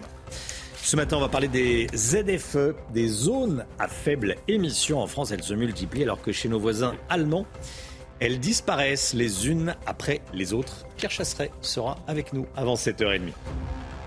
Mettre la France à l'arrêt, c'est l'objectif clair affiché par les syndicats pour la nouvelle journée de grève prévue demain contre la réforme des retraites. Certains routiers euh, n'attendent pas demain. Ils sont en grève depuis ce matin. On est en direct avec Guillaume Leroy. Bonjour Guillaume Leroy, membre du bureau régional des transports du centre et secrétaire de l'Union départementale CFDT Loire-et-Cher. Mais là, visiblement, c'est pas Guillaume Leroy, c'est Célia Barotte qui est avec Guillaume Leroy. Bonjour Célia. Bonjour, bonjour Romain, bonjour à tous. Alors Guillaume, vous êtes là depuis euh, un petit peu euh, avant 5 heures du matin. On se réchauffe, c'est dans la musique, mais pourquoi c'était important de se mobiliser aujourd'hui avant la journée du 7 mars? Parce qu'on est sur des professions qui sont directement impactées par la réforme, où on a des gens qui ne vont déjà pas jusqu'aux 62 ans, jusqu'à l'âge de la retraite de 62 ans, parce qu'ils sont euh, cassés avant. Donc de toute façon, c'est pas possible. Ils travaillent déjà pas jusqu'à 64 ans, jusqu'à 62. Donc jusqu'à 64, on voit pas comment ça va être possible. Là, l'objectif ce matin, des ralentissements, des blocages, une distribution de tracts.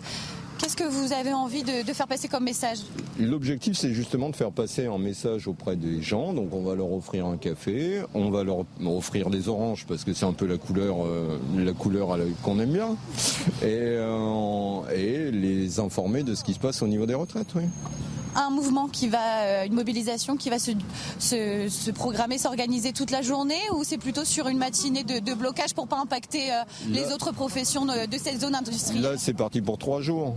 Donc peut-être pas autour du rond-point là, mais de toute façon c'est parti pour trois jours de mouvement. Là on est sur les prémices du mouvement, sur une information. Demain c'est la grande journée de mobilisation et après-demain c'est la journée internationale du droit des femmes. Je vous rappelle que même Olivier Dussopt a reconnu que ça allait être difficile pour les femmes avec cette réforme. Donc euh, voilà. Eh bien, merci beaucoup, Guillaume. Et puis, on va rester avec vous toute la journée.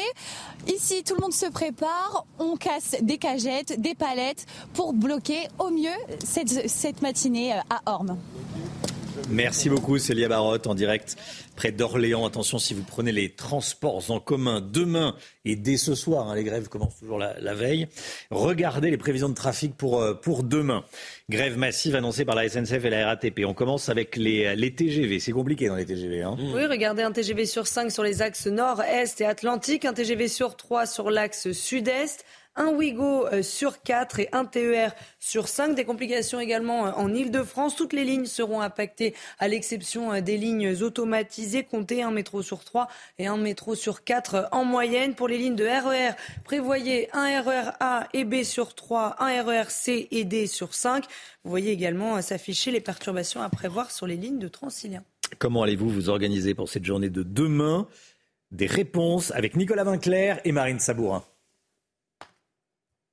Sixième journée de mobilisation et un seul mot d'ordre, l'anticipation pour la garde de vos enfants notamment. Nous, on a une nourrice, donc en fait, on a tout, euh, tout prévu d'avance. On a certains qui demandent à d'autres parents euh, de garder les enfants un jour et l'autre l'autre jour. Quoi. Ils s'organisent comme ça. Et pour les métiers qui le permettent, une solution est sollicitée par bon nombre d'entre vous. Télétravail. Télétravail. Télétravailler. Je vais rester en télétravail euh, tout simplement. Mais pour d'autres, comme pour ces chauffeurs de taxi par exemple, demain la situation s'annonce compliquée. Je vais peut-être pas travailler hein, si c'est bouché, mais voilà quoi, on va faire avec. Je peux pas travailler mardi parce que c'est impossible parce qu'il y a beaucoup de circulation. Une circulation tendue et des transports limités.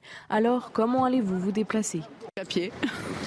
c'est encore la meilleure solution. Le covoiturage. Je serai en vélo électrique. Anticiper ces journées lors des mouvements de grève pourrait s'avérer compliqué dans les prochains jours. Les syndicats appellent à une grève reconductible. L'inflation continue de rogner le portefeuille des Français dans le secteur de l'alimentaire. Le niveau de l'inflation devrait rester à deux chiffres jusqu'à cet été. Une situation qui inquiète fortement l'exécutif, Laurent Tardif Oui, qui inquiète l'exécutif peut-être plus que euh, la réforme des retraites. L'inflation du gouvernement est en quelque sorte, Romain, indexée euh, sur... L'inquiétude du gouvernement est indexée sur l'inflation. Les prix gonflent, la peur augmente. Euh, peur de l'émergence d'un mouvement social qui serait bien plus important que le mouvement d'ampleur annoncé par les syndicalistes demain. Emmanuel Macron en a d'ailleurs parlé de nouveau lors du dernier Conseil des ministres. D'ailleurs, on note au sein du gouvernement que dans les rues, lorsque l'on manifeste contre la réforme des retraites. De nombreux euh, Français également parlent euh, de la crise du pouvoir d'achat. C'est pour cela que depuis euh, plusieurs semaines, à Bercy, on tente de trouver une solution pour limiter au maximum l'impact de l'inflation sur le pouvoir d'achat des Français avec des négociations qui ont lieu maintenant depuis plusieurs semaines avec la grande distribution, tout simplement parce que les caisses de l'État euh, sont vides. Et lorsque les caisses de l'État sont vides, Romain, on se tourne euh, logiquement vers les entreprises en coulisses, tout comme avec Total. Le gouvernement a donc tenté de pousser la grande distribution à faire un geste. Enfin, euh, plus que les demandes répétées par le gouvernement, c'est finalement la concurrence qui va permettre prochainement, justement, au pouvoir, aux Français de retrouver un petit peu de leur pouvoir d'achat et au gouvernement d'être soulagé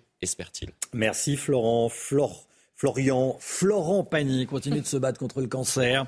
Il l'a annoncé euh, hier soir dans 7 à 8 sur TF1. Ce n'est pas le scénario qu'on espérait, euh, dit-il. Il était en rémission en novembre dernier. Il a décidé d'interrompre l'immunothérapie euh, qu'il suivait pour se reposer en, Patagonie. Mais trois mois plus tard, en janvier, un ganglion a été trouvé au scanner et il y a des risques de métastase, a-t-il dit, de retour en France. Il doit désormais reprendre son traitement. Les sports avec la victoire de l'OM à Rennes en Ligue 1, Chana. les Marseillais se sont imposés 1-0 euh, au euh, Rohan Park hier soir en clôture de la 26e journée. Euh, une victoire décrochée grâce à un coup franc conclu par Sead Kolasinac à la 57e minute. L'OM s'affirme à la deuxième place du classement. Les Rennais restent scotchés à la cinquième place avec une toute petite longueur d'avance sur Lille qui est sixième. Et puis de la F1 avec Max Verstappen qui s'est imposé au Grand Prix de Bahreïn. vous avez pu le suivre en direct sur euh, Canal+. Le pilote de l'écurie Red Bull a donné le ton hier pour la saison qui s'ouvre. Le Néerlandais a devancé son coéquipier, le Mexicain Sergio Pérez. Et pour sa première course avec Aston Martin, l'Espagnol et vétéran de 41 ans Fernando Alonso complète le podium. Ferrari n'a pas été à la hauteur avec son pilote Charles Leclerc qui a dû abandonner à cause d'un problème mécanique. Mauvais départ aussi pour les Français d'Alpine. Pierre Gasly termine 9e et Esteban Ocon a jeté l'éponge à une quinzaine de tours de l'arrivée après avoir accumulé pas moins de trois pénalités. Michel Chevalet, dans un instant, des salariés d'EDF qui réduisent la production d'électricité dans les centrales nucléaires. Comment ça fonctionne? Comment ça marche exactement? Est-ce que c'est inquiétant? On verra ça dans un instant avec Michel. A tout de suite. Bienvenue à tous. Merci d'être avec nous. La grève des agents EDF dans les centrales nucléaires. Vous en avez certainement entendu parler. Depuis vendredi dernier, la production de certains réacteurs français est perturbée. Michel Chevalet avec nous. Déjà, Michel, expliquez-nous quelle est la situation ce matin. Est-ce qu'il y a des baisses de production actuellement? Alors on aura, le point de, l'occupation, de l'utilisation qu'à 8 heures. EDF ben, e fera une conférence de presse. Moi, je dis que la situation est déjà tendu. Hmm. Étendu, simplement le chiffre aujourd'hui, bah, il manque à peu près 10 000 mégawatts. Hein. La consommation est 57 000, la production 47 000, il manque 10 000 mégas, l'équivalent, disons, de, de 10 réacteurs. Comme il manque du courant, ben on en apporte. Voilà. On en apporte. Alors, On dit qu'il n'y aura pas de pénurie d'électricité dans les maisons. Quand on ne va pas manquer d'électricité. C'est certain. Alors, il n'y aura pas de pénurie d'électricité, c'est-à-dire, vous, vous pensez, y aura-t-il des délestages? Je traduis. Hmm. Alors la réponse, non. Pas des coupures. on, Voilà, on on appuie se sur- on, a- on veut allumer la lumière et elle s'allume pas. Mais c'était le fait de grève dans la distribution. Là, nous sommes dans la production. Et donc la règle est, si du personnel décide de baisser, mais pas d'arrêter, la production du réacteur, RTE, qui doit assurer l'équilibre entre l'offre et la demande, doit donner l'ordre à la centrale de remonter à la, pu- à la puissance. C'est écrit dans le texte, dans la convention depuis 1995. Donc, c'est RTE qui dit remonter le besoin. Donc, on, on fera, on essaye toujours de faire face à l'offre et à la demande. Donc, il n'y aura pas ce qu'on appelle de délestage. Oui. Euh, qui appuie sur le bouton? Qui décide de baisser? Comment ça se passe très concrètement? Ah bah, ça, De baisser la production d'une centrale. Ça, c'est les syndicats. Enfin, ouais, ouais. Mais qui, qui le fait? Qui appuie sur les boutons dans une centrale nucléaire, dans le poste de commande, il n'y a que deux personnes qui sont autorisées à régler la puissance de la centrale. Et généralement, c'est du personnel de cadre et, et- et- et d'encadrement. Mais Hmm. en aucun cas, ils ne peuvent prendre sur eux-mêmes de baisser la production et surtout de passer outre les demandes de RTE. Donc soyez rassurés de ce côté-là. On est rassuré de ce côté-là. C'est pas dangereux de jouer avec la production d'électricité nucléaire quand on Non, entend comme ça. Tiens, on va baisser, euh, on va baisser la production de. Bah, c'est pas, c'est, c'est- oui, c'est, c'est pas une voiture. hein. Non. non, non, c'est fait toujours. Ils sont conscients. hein. J'imagine. Des règles de sécurité et le tout est Hmm. supervisé par l'autorité de sûreté nucléaire. Donc, euh, Par exemple, si vous décidez d'arrêter une centrale nucléaire, il faut déposer un dossier auprès de l'autorité de sûreté. Donc ça peut pas se faire du jour au lendemain. Évidemment. Merci beaucoup, Michel Chevalet. C'était important de vous soyez là avec nous euh, ce matin. 7h15, le point info, Chana Lousteau. Les autopsies des corps retrouvés en Charente-Maritime se poursuivent aujourd'hui. Elles détermineront s'il s'agit bien des corps de Leslie et Kevin disparus fin novembre dans les Deux-Sèvres. Trois suspects ont été mis en examen et placés en détention provisoire. Le mobile reste à déterminer. Selon nos informations, le père de Kevin est connu des services de police pour des affaires liées aux stupéfiants. La guerre en Ukraine, la bataille dans le Donbass est douloureuse et difficile. C'est ce qu'a déploré Volodymyr Zelensky hier soir dans sa déclaration euh, quotidienne. Dans l'est de l'Ukraine, les combats s'intensifient, notamment dans la ville très disputée de Bakhmut, de plus en plus menacée d'encerclement par les Russes.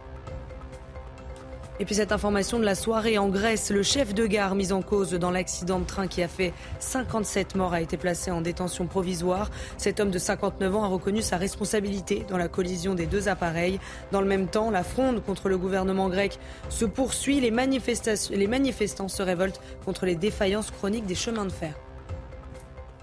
Les Français acceptent de moins en moins de laisser de l'argent dormir sur un compte courant pour les attirer. De nombreuses banques proposent des super livrets à taux promotionnels. De quoi s'agit-il, le Guillaume, exactement? Alors un super livret, c'est pas un livret avec euh, un collant bleu et une cape rouge, hein, c'est un livret dont le taux Pas le Superman du livret. C'est ça, c'est un livret dont le taux a été euh, boosté, augmenté euh, promotionnellement pendant une durée, euh, durée, une durée déterminée afin de, de proposer un rendement plus attractif. En fait, jusqu'à présent, les banques avaient un peu laissé tomber ces super livrets parce que les taux étaient très bas et les Français ne voyaient pas l'intérêt d'épargner. Là, on l'a déjà dit dans la matinale, les Français épargnent de plus en plus en prévision de jours qu'ils estiment difficiles. Et puis surtout, ils se rendent compte qu'avec l'inflation, eh bien ça coûte de l'argent de laisser de l'argent sur un compte courant. Ça, on perd de l'argent, on perd du pouvoir d'achat au fur et à mesure des mois. Donc ils veulent remettre de l'argent sur des livrets. Or, le livret A, on l'a dit, a beaucoup euh, vu son taux augmenter ces derniers mois. Il est passé de 0,5 à 3% aujourd'hui. Et les banques ont donc besoin d'attirer des clients sur leur propre livret parce que c'est cet argent qu'on place chez les banques qui leur sert à financer les autres prêts. Quels sont justement les, taux proposés en ce moment Alors il faut bien regarder, hein, il y a régulièrement des promotions, j'en ai relevé quelques-unes. Par exemple, Before Bank propose en ce moment un livret à 3,5%, c'est 3% chez Fortuneo, Monabank et Cashby. PSA Bank, la banque de, Peugeot, hein, et Renault Bank propose un taux à 2%, de même que Boursorama. Et puis nos confrères du journal Les Échos ont repéré, eux, un livret baptisé Fortissimo avec un taux boosté à 4%. Ça, c'est au Crédit Agricole des Savoies. Mais attention, dans la plupart des cas, ces taux ne se, pro- ce ne sont proposés que pour euh, des durées déterminées de 3 à 4 mois, voire 6, puis retombent à la normale autour de 0,5 à 1% avant prélèvement. Oui, ils attirent l'argent et ensuite euh, on revient euh, avec des taux normaux. Euh, certains livrets, même avec un taux promotionnel, restent en dessous du, du taux du livret A. En quoi sont-ils intéressants Eh bien, quand c'est on est à- sous le livret A? Ouais, c'est pour ceux qui ont déjà rempli leur, leur livret A, puisque le livret A est plafonné. On rappelle qu'on ne peut y épargner que 22 950 euros. Je dis que, c'est déjà énorme, Hmm. mais pour certains, ce n'est pas suffisant. Et donc, eh bien, on peut dans ces cas-là se tourner vers un autre livret qui va rémunérer et, et qui ont des plafonds beaucoup plus élevés. hein. Par exemple, j'ai noté chez Renault Banque, rémunéré 2%, on peut placer jusqu'à 10 millions d'euros. Alors là, c'est pas pour les particuliers, sur ceux qui ont gagné à l'euro million, c'est plus pour les entreprises qui n'ont pas envie de laisser de l'argent euh, sur leur compte courant en trésorerie. L'autre avantage de ces livrets, il faut le dire, c'est qu'ils sont très souples. hein. Il suffit de les ouvrir en ligne, on peut transférer de l'argent, le retirer. Donc ce qui est intéressant, eh c'est simplement de dire que si on a de l'argent sur son compte courant, plutôt que de le laisser dormir et ne rien rapporter, il faut profiter de ces promotions, mettre l'argent, 3 mois, 4 mois, 6 mois, le retirer et attendre pourquoi pas une autre promotion. Merci beaucoup, Lomi Guillot. Restez bien avec nous dans un instant. On va parler des ZFE, les zones à faible émission. Les Allemands les suppriment les unes après les autres. Et en France, on va en parler avec Pierre Chasseret. Bonjour Pierre. Bonjour Romain. Et à tout de suite. Rendez-vous avec Pascal Pro dans l'heure des pros, du lundi au vendredi de 9h à 10h30. L'automobile avec Pierre Chasseret, alors que la France multiplie le nombre de ses ZFE, les zones à faible émission. L'Allemagne les supprime, elles, les, les unes après les autres, hein, ces ZFE. Ouais, c'est étonnant, Romain. hein. Eh bien, on va déjà refaire le point sur ce que c'est une ZFE en France. C'est l'obligation au 1er janvier 2025, dans toutes les métropoles de plus de 150 000 habitants, de restreindre la circulation d'environ de 50 on interdit tous les véhicules qui sont au-delà de 2006 pour les motorisations et euh, en dessous de 2006 pour les motorisations essence et en dessous de 2011 pour les motorisations diesel. Eh bien, partons en Allemagne. Là, cette décision, elle va faire une petite traînée de poudre. Pourquoi? Parce que là-bas, la zone à faible émission, on l'appelle l'Umweltzonen. Eh bien, du côté de Bade-Württemberg, on est juste au niveau de la frontière de l'autre côté de Strasbourg. On supprime la ZFE, alors que du côté de Strasbourg en France, on l'instaure et on l'étend. C'est à y perdre son latin, même si on est en Allemagne. Alors, qu'est-ce qui pousse les autorités allemandes à revenir sur leurs restrictions de circulation? L'amélioration de la qualité de l'air.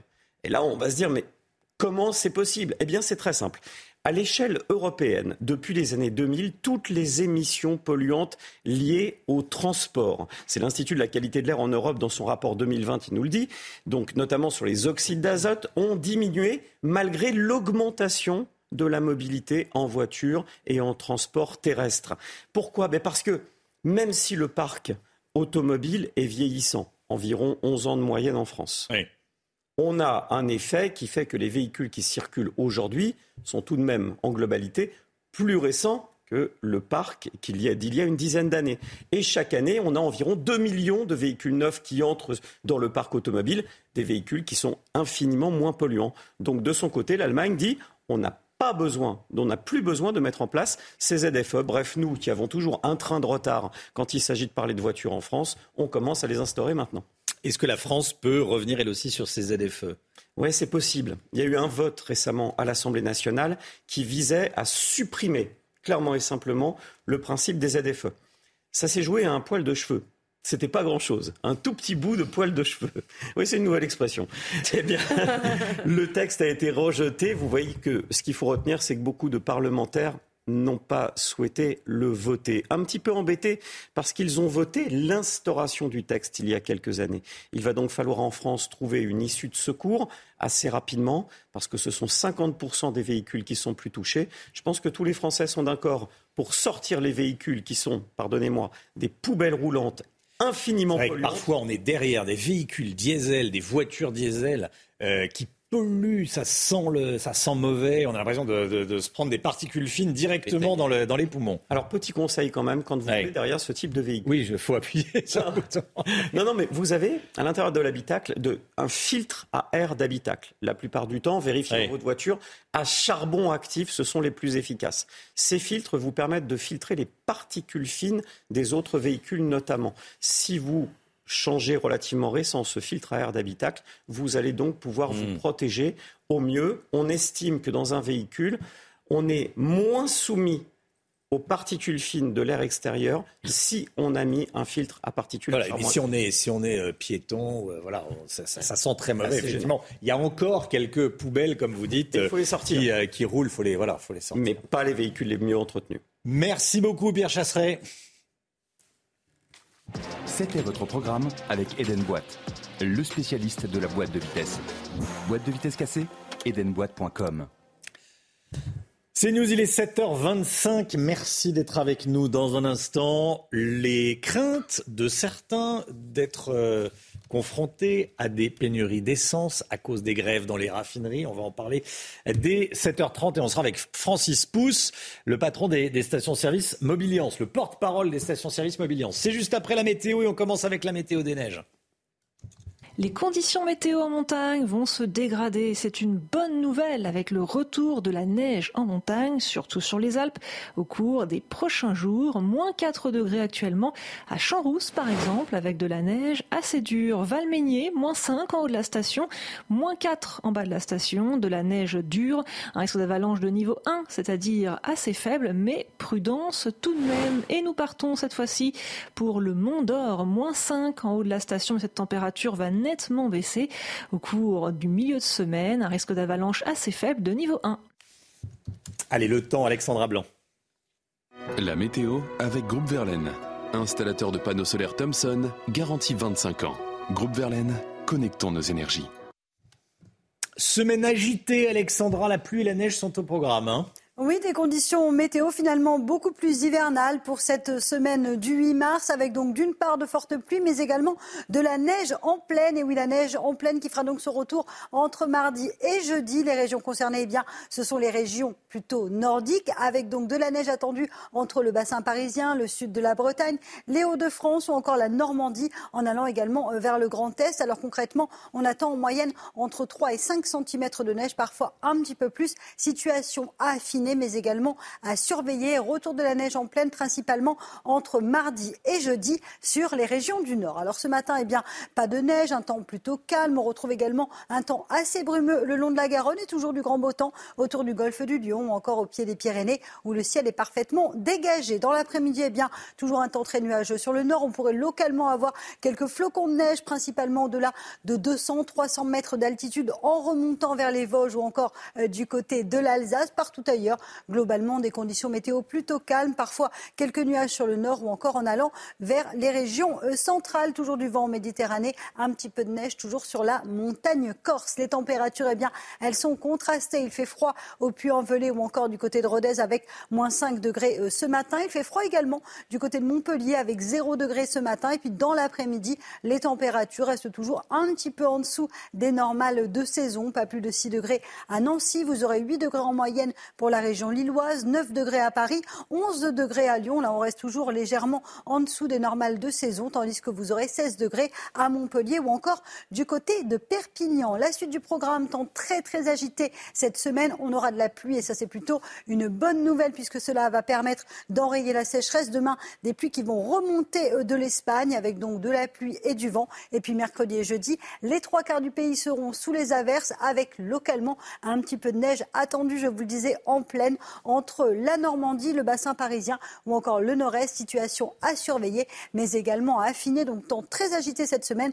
Retour de la pluie, ça fait du bien. Et côté température, eh bien, ça va remonter notamment dans le Var. On attend localement 22-23 degrés d'ici la fin de semaine avec d'excellentes conditions, toujours autour du golfe du Lion. Et oui, pas de, pas de pluie en perspective, hein, notamment euh, pour le Var ou encore pour les Bouches du Rhône.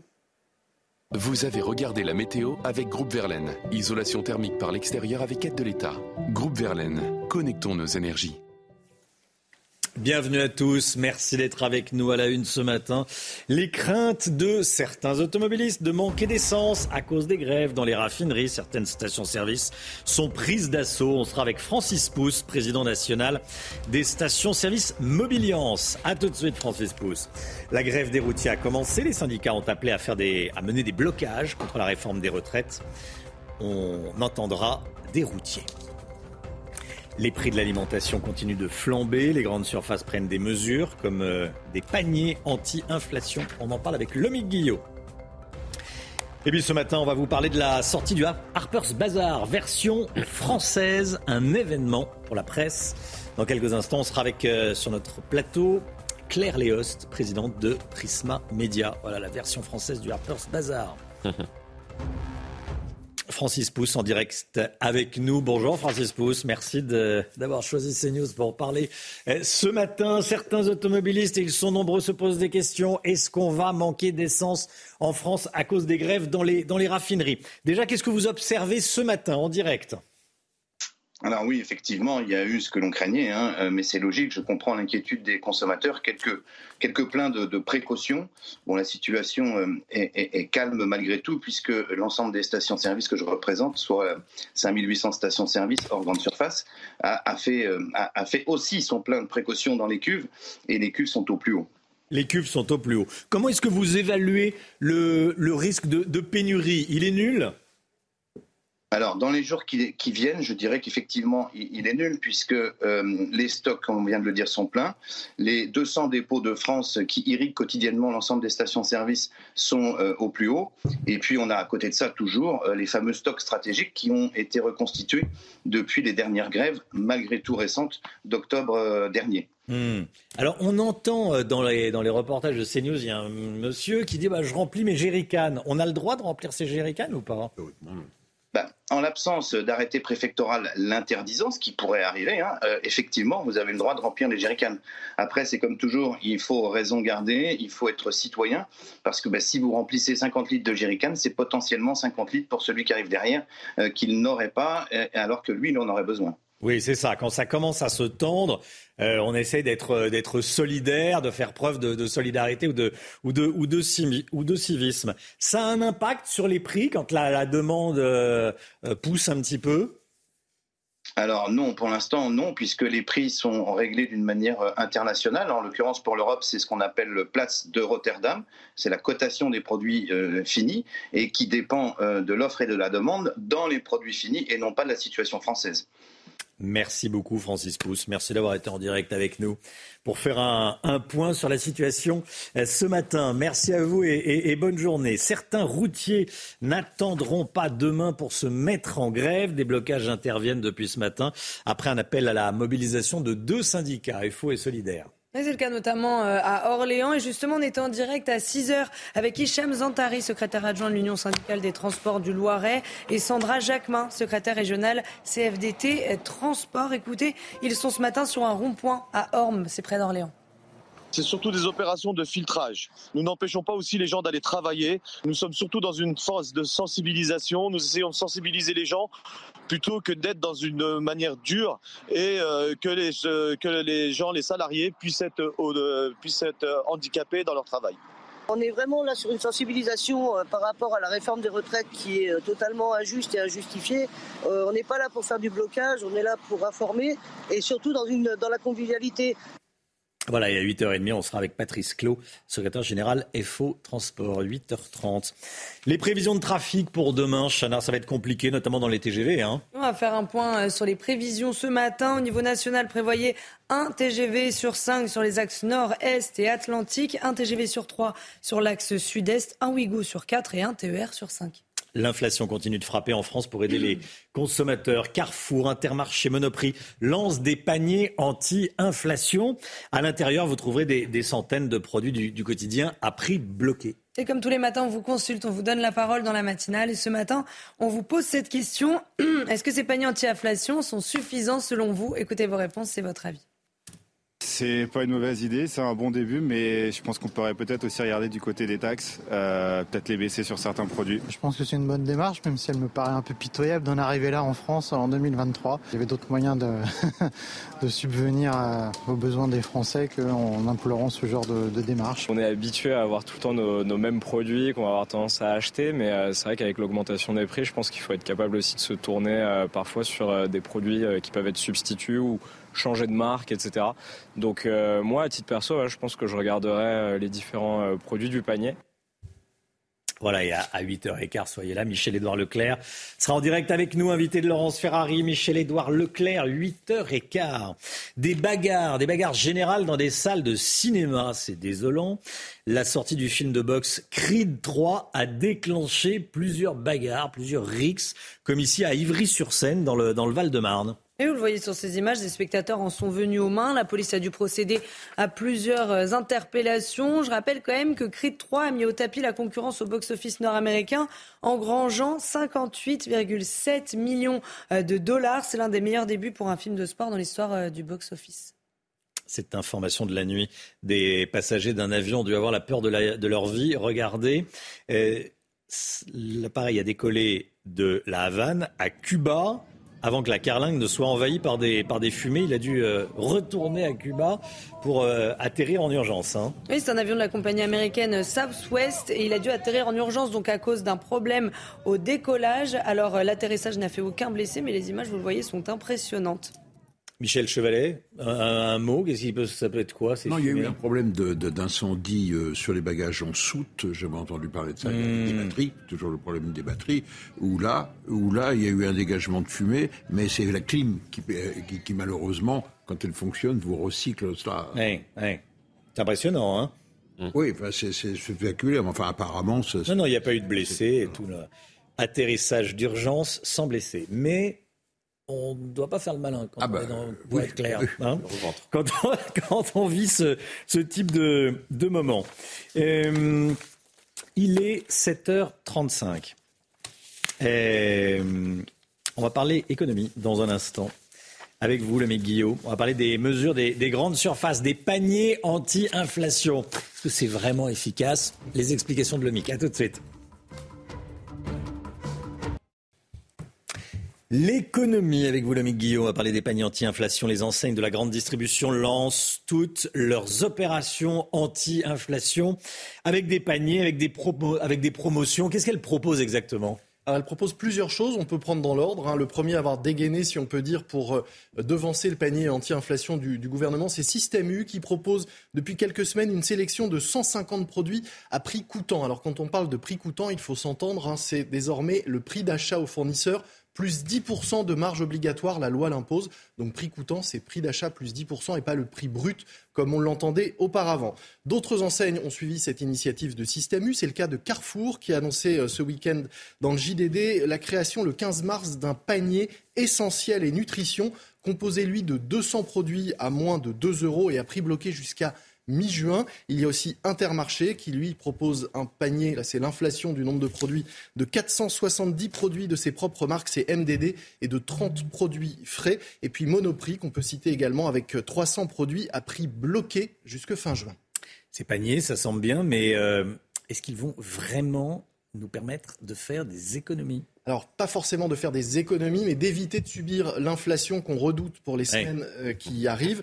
On sait par exemple que pour Carrefour, la mise en place de cette offre représente un effort de plusieurs dizaines de millions d'euros selon le PDG du groupe. Et puis surtout, il ne faut pas oublier derrière tout ça qu'il y a quand même une grande opération de com de toutes ces enseignes qui cherchent à montrer qu'elles sont les moins chères. Le champion pour ça, c'est toujours Leclerc qui a relancé son comparateur de prix, histoire de montrer preuve à l'appui que c'est le moins cher après avoir comparé 4700 euh, produits. C'est pour cela d'ailleurs, hein, pour éviter ce type de, comparaison euh, parfois biaisée ou en tout cas mise en avant par, par des enseignes, que le gouvernement voulait un panier unique, seul moyen de réellement comparer les prix. Et d'ailleurs, ce panier du gouvernement, il est, il est définitivement enterré? On a bien l'impression qu'il est passé totalement aux oubliettes, ce panier. Le gouvernement tente toutefois de sauver la face en disant que ce qui compte, c'est que les distributeurs aient reçu le message qu'il fallait faire des efforts, peu importe qu'ils adoptent un panier unique ou non. Et puis pour être certain que le message soit bien passé et éviter à tout prix ce que certains appellent déjà un mars rouge avec une flambée des prix, Bruno Le Maire et Olivia Grégoire reçoivent ce matin à 8h30 à Bercy les acteurs de la grande distribution sauf Michel-Édouard Leclerc, puisqu'il sera sur notre plateau juste avant. Donc on peut supposer qu'il ne sera pas euh, à Bercy. Objectif de la réunion, apporter des réponses concrètes face à l'augmentation des prix. Des mesures et des engagements devraient être annoncés dès 9h ce matin. On va évidemment suivre ça et décrypter tout ça pour vous sur CNews. Voilà, Michel-Édouard Leclerc qui sera à 8h15 avec nous, invité de, Laurence Ferrari. Le point info avec vous, Chanel Housteau. L'emploi des seniors au cœur des débats au Sénat. Les sénateurs ont voté cette nuit la création d'un index senior dans les entreprises de plus de 300 salariés. Elles seront obligées, ces entreprises, de publier des indicateurs sur l'emploi des plus âgés sous peine de sanctions financières. Et ce matin, le Sénat se penchera sur la création d'un CDI, nouvelle formule pour inciter à l'embauche des seniors au chômage. L'inflation continue de frapper en France. Alors pour aider les consommateurs, Carrefour, Intermarché et Monoprix lancent leur propre panier anti-inflation. À l'intérieur, vous trouverez des centaines de produits du quotidien à prix bloqué. Le gouvernement, lui, a abandonné son projet de panier unique faute d'accord trouvé entre les enseignes de la grande distribution. Et puis Florent Pagny continue de se battre contre le cancer. Le chanteur a annoncé la récidive de son cancer hier dans 7 à 8 sur TF1. Il était en rémission en novembre dernier. Il a décidé euh, d'interrompre l'immunothérapie qu'il suivait pour se reposer en Patagonie. Mais trois mois plus tard, en janvier, un ganglion a été trouvé au scanner et il y a des risques de métastase. C'est News, il est 8h moins le quart. Restez bien avec nous dans un instant. La politique avec vous, Paul Sugy. On va parler de Louis Boyard, le député, la France Insoumise, Louis Boyard, qui euh, est totalement sorti de son rôle. Il lance un appel au blocage des lycées et des universités. D'ailleurs, il s'est fait recadrer, euh, ce jeune député, par la présidente de l'Assemblée nationale. On en parle avec Paul Sugy dans un instant. À tout de suite. Rendez-vous avec Sonia Mabrouk dans Midi News du lundi au jeudi de midi à 14h. C'est News, 7h47, la politique avec vous, Paul Sugy. On va parler de Louis Boyard, qui lance un blocus challenge sur les réseaux sociaux. Le jeune député insoumis promet une visite de l'Assemblée nationale en récompense à l'équipe de jeunes qui bloquera le plus spectaculairement son lycée ou sa fac. La lutte contre la réforme des retraites devient un jeu, Paul? Oui, alors après, c'est pas impossible qu'il se soit trompé de bonne foi. Hein. Louis Boyard, on lui a dit qu'il est arrivé dans un endroit qu'on voyait souvent à la télé, où on croise plein de gens connus, un endroit où on rame un peu pour s'y retrouver. Ensuite, on est entouré de fauves et de serpents, de concurrents qui veulent s'en mettre plein les poches. Bref, il était à l'Assemblée nationale, mais il a peut-être pensé qu'il était à Fort Boyard. Et puis, il s'y sent tellement chez lui qu'il a peut-être eu aussi envie de redonner son nom au Palais Bourbon. Et alors, dans ce Fort Boyard donc de la lutte sociale, il organise maintenant des Olympiades de bordel. Hein. Celui qui sème le plus la pagaille rapporte le gros lot. Et tant pis si euh, ce que la défense du bien commun a de sérieux, voire de solennel, se dissout dans le grotesque des challenges euh, adolescents sur les réseaux sociaux. C'est la démocratie à l'ère TikTok. Un buzz remplace euh, une conviction et quelques milliers de likes peuvent singer un mouvement social à lui tout seul. D'autant qu'on se demande si c'est le rôle d'un député d'inciter à, à bloquer un lycée ou une fac. Oui, enfin, on se demande, on se demande pas très longtemps. Hein, Romain, mm. la réponse est vite trouvée. Non, c'est pas son rôle.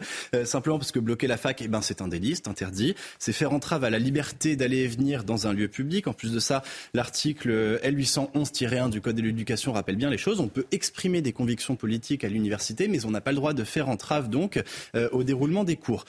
En conséquence, quiconque incite les étudiants à bloquer leur université est un irresponsable et sera complice d'un acte délictueux. Mais en plus de ça, si c'est donc un député qui le fait, c'est d'autant plus grave puisque la loi est bafouée par la faute même de celui qui est censé la voter.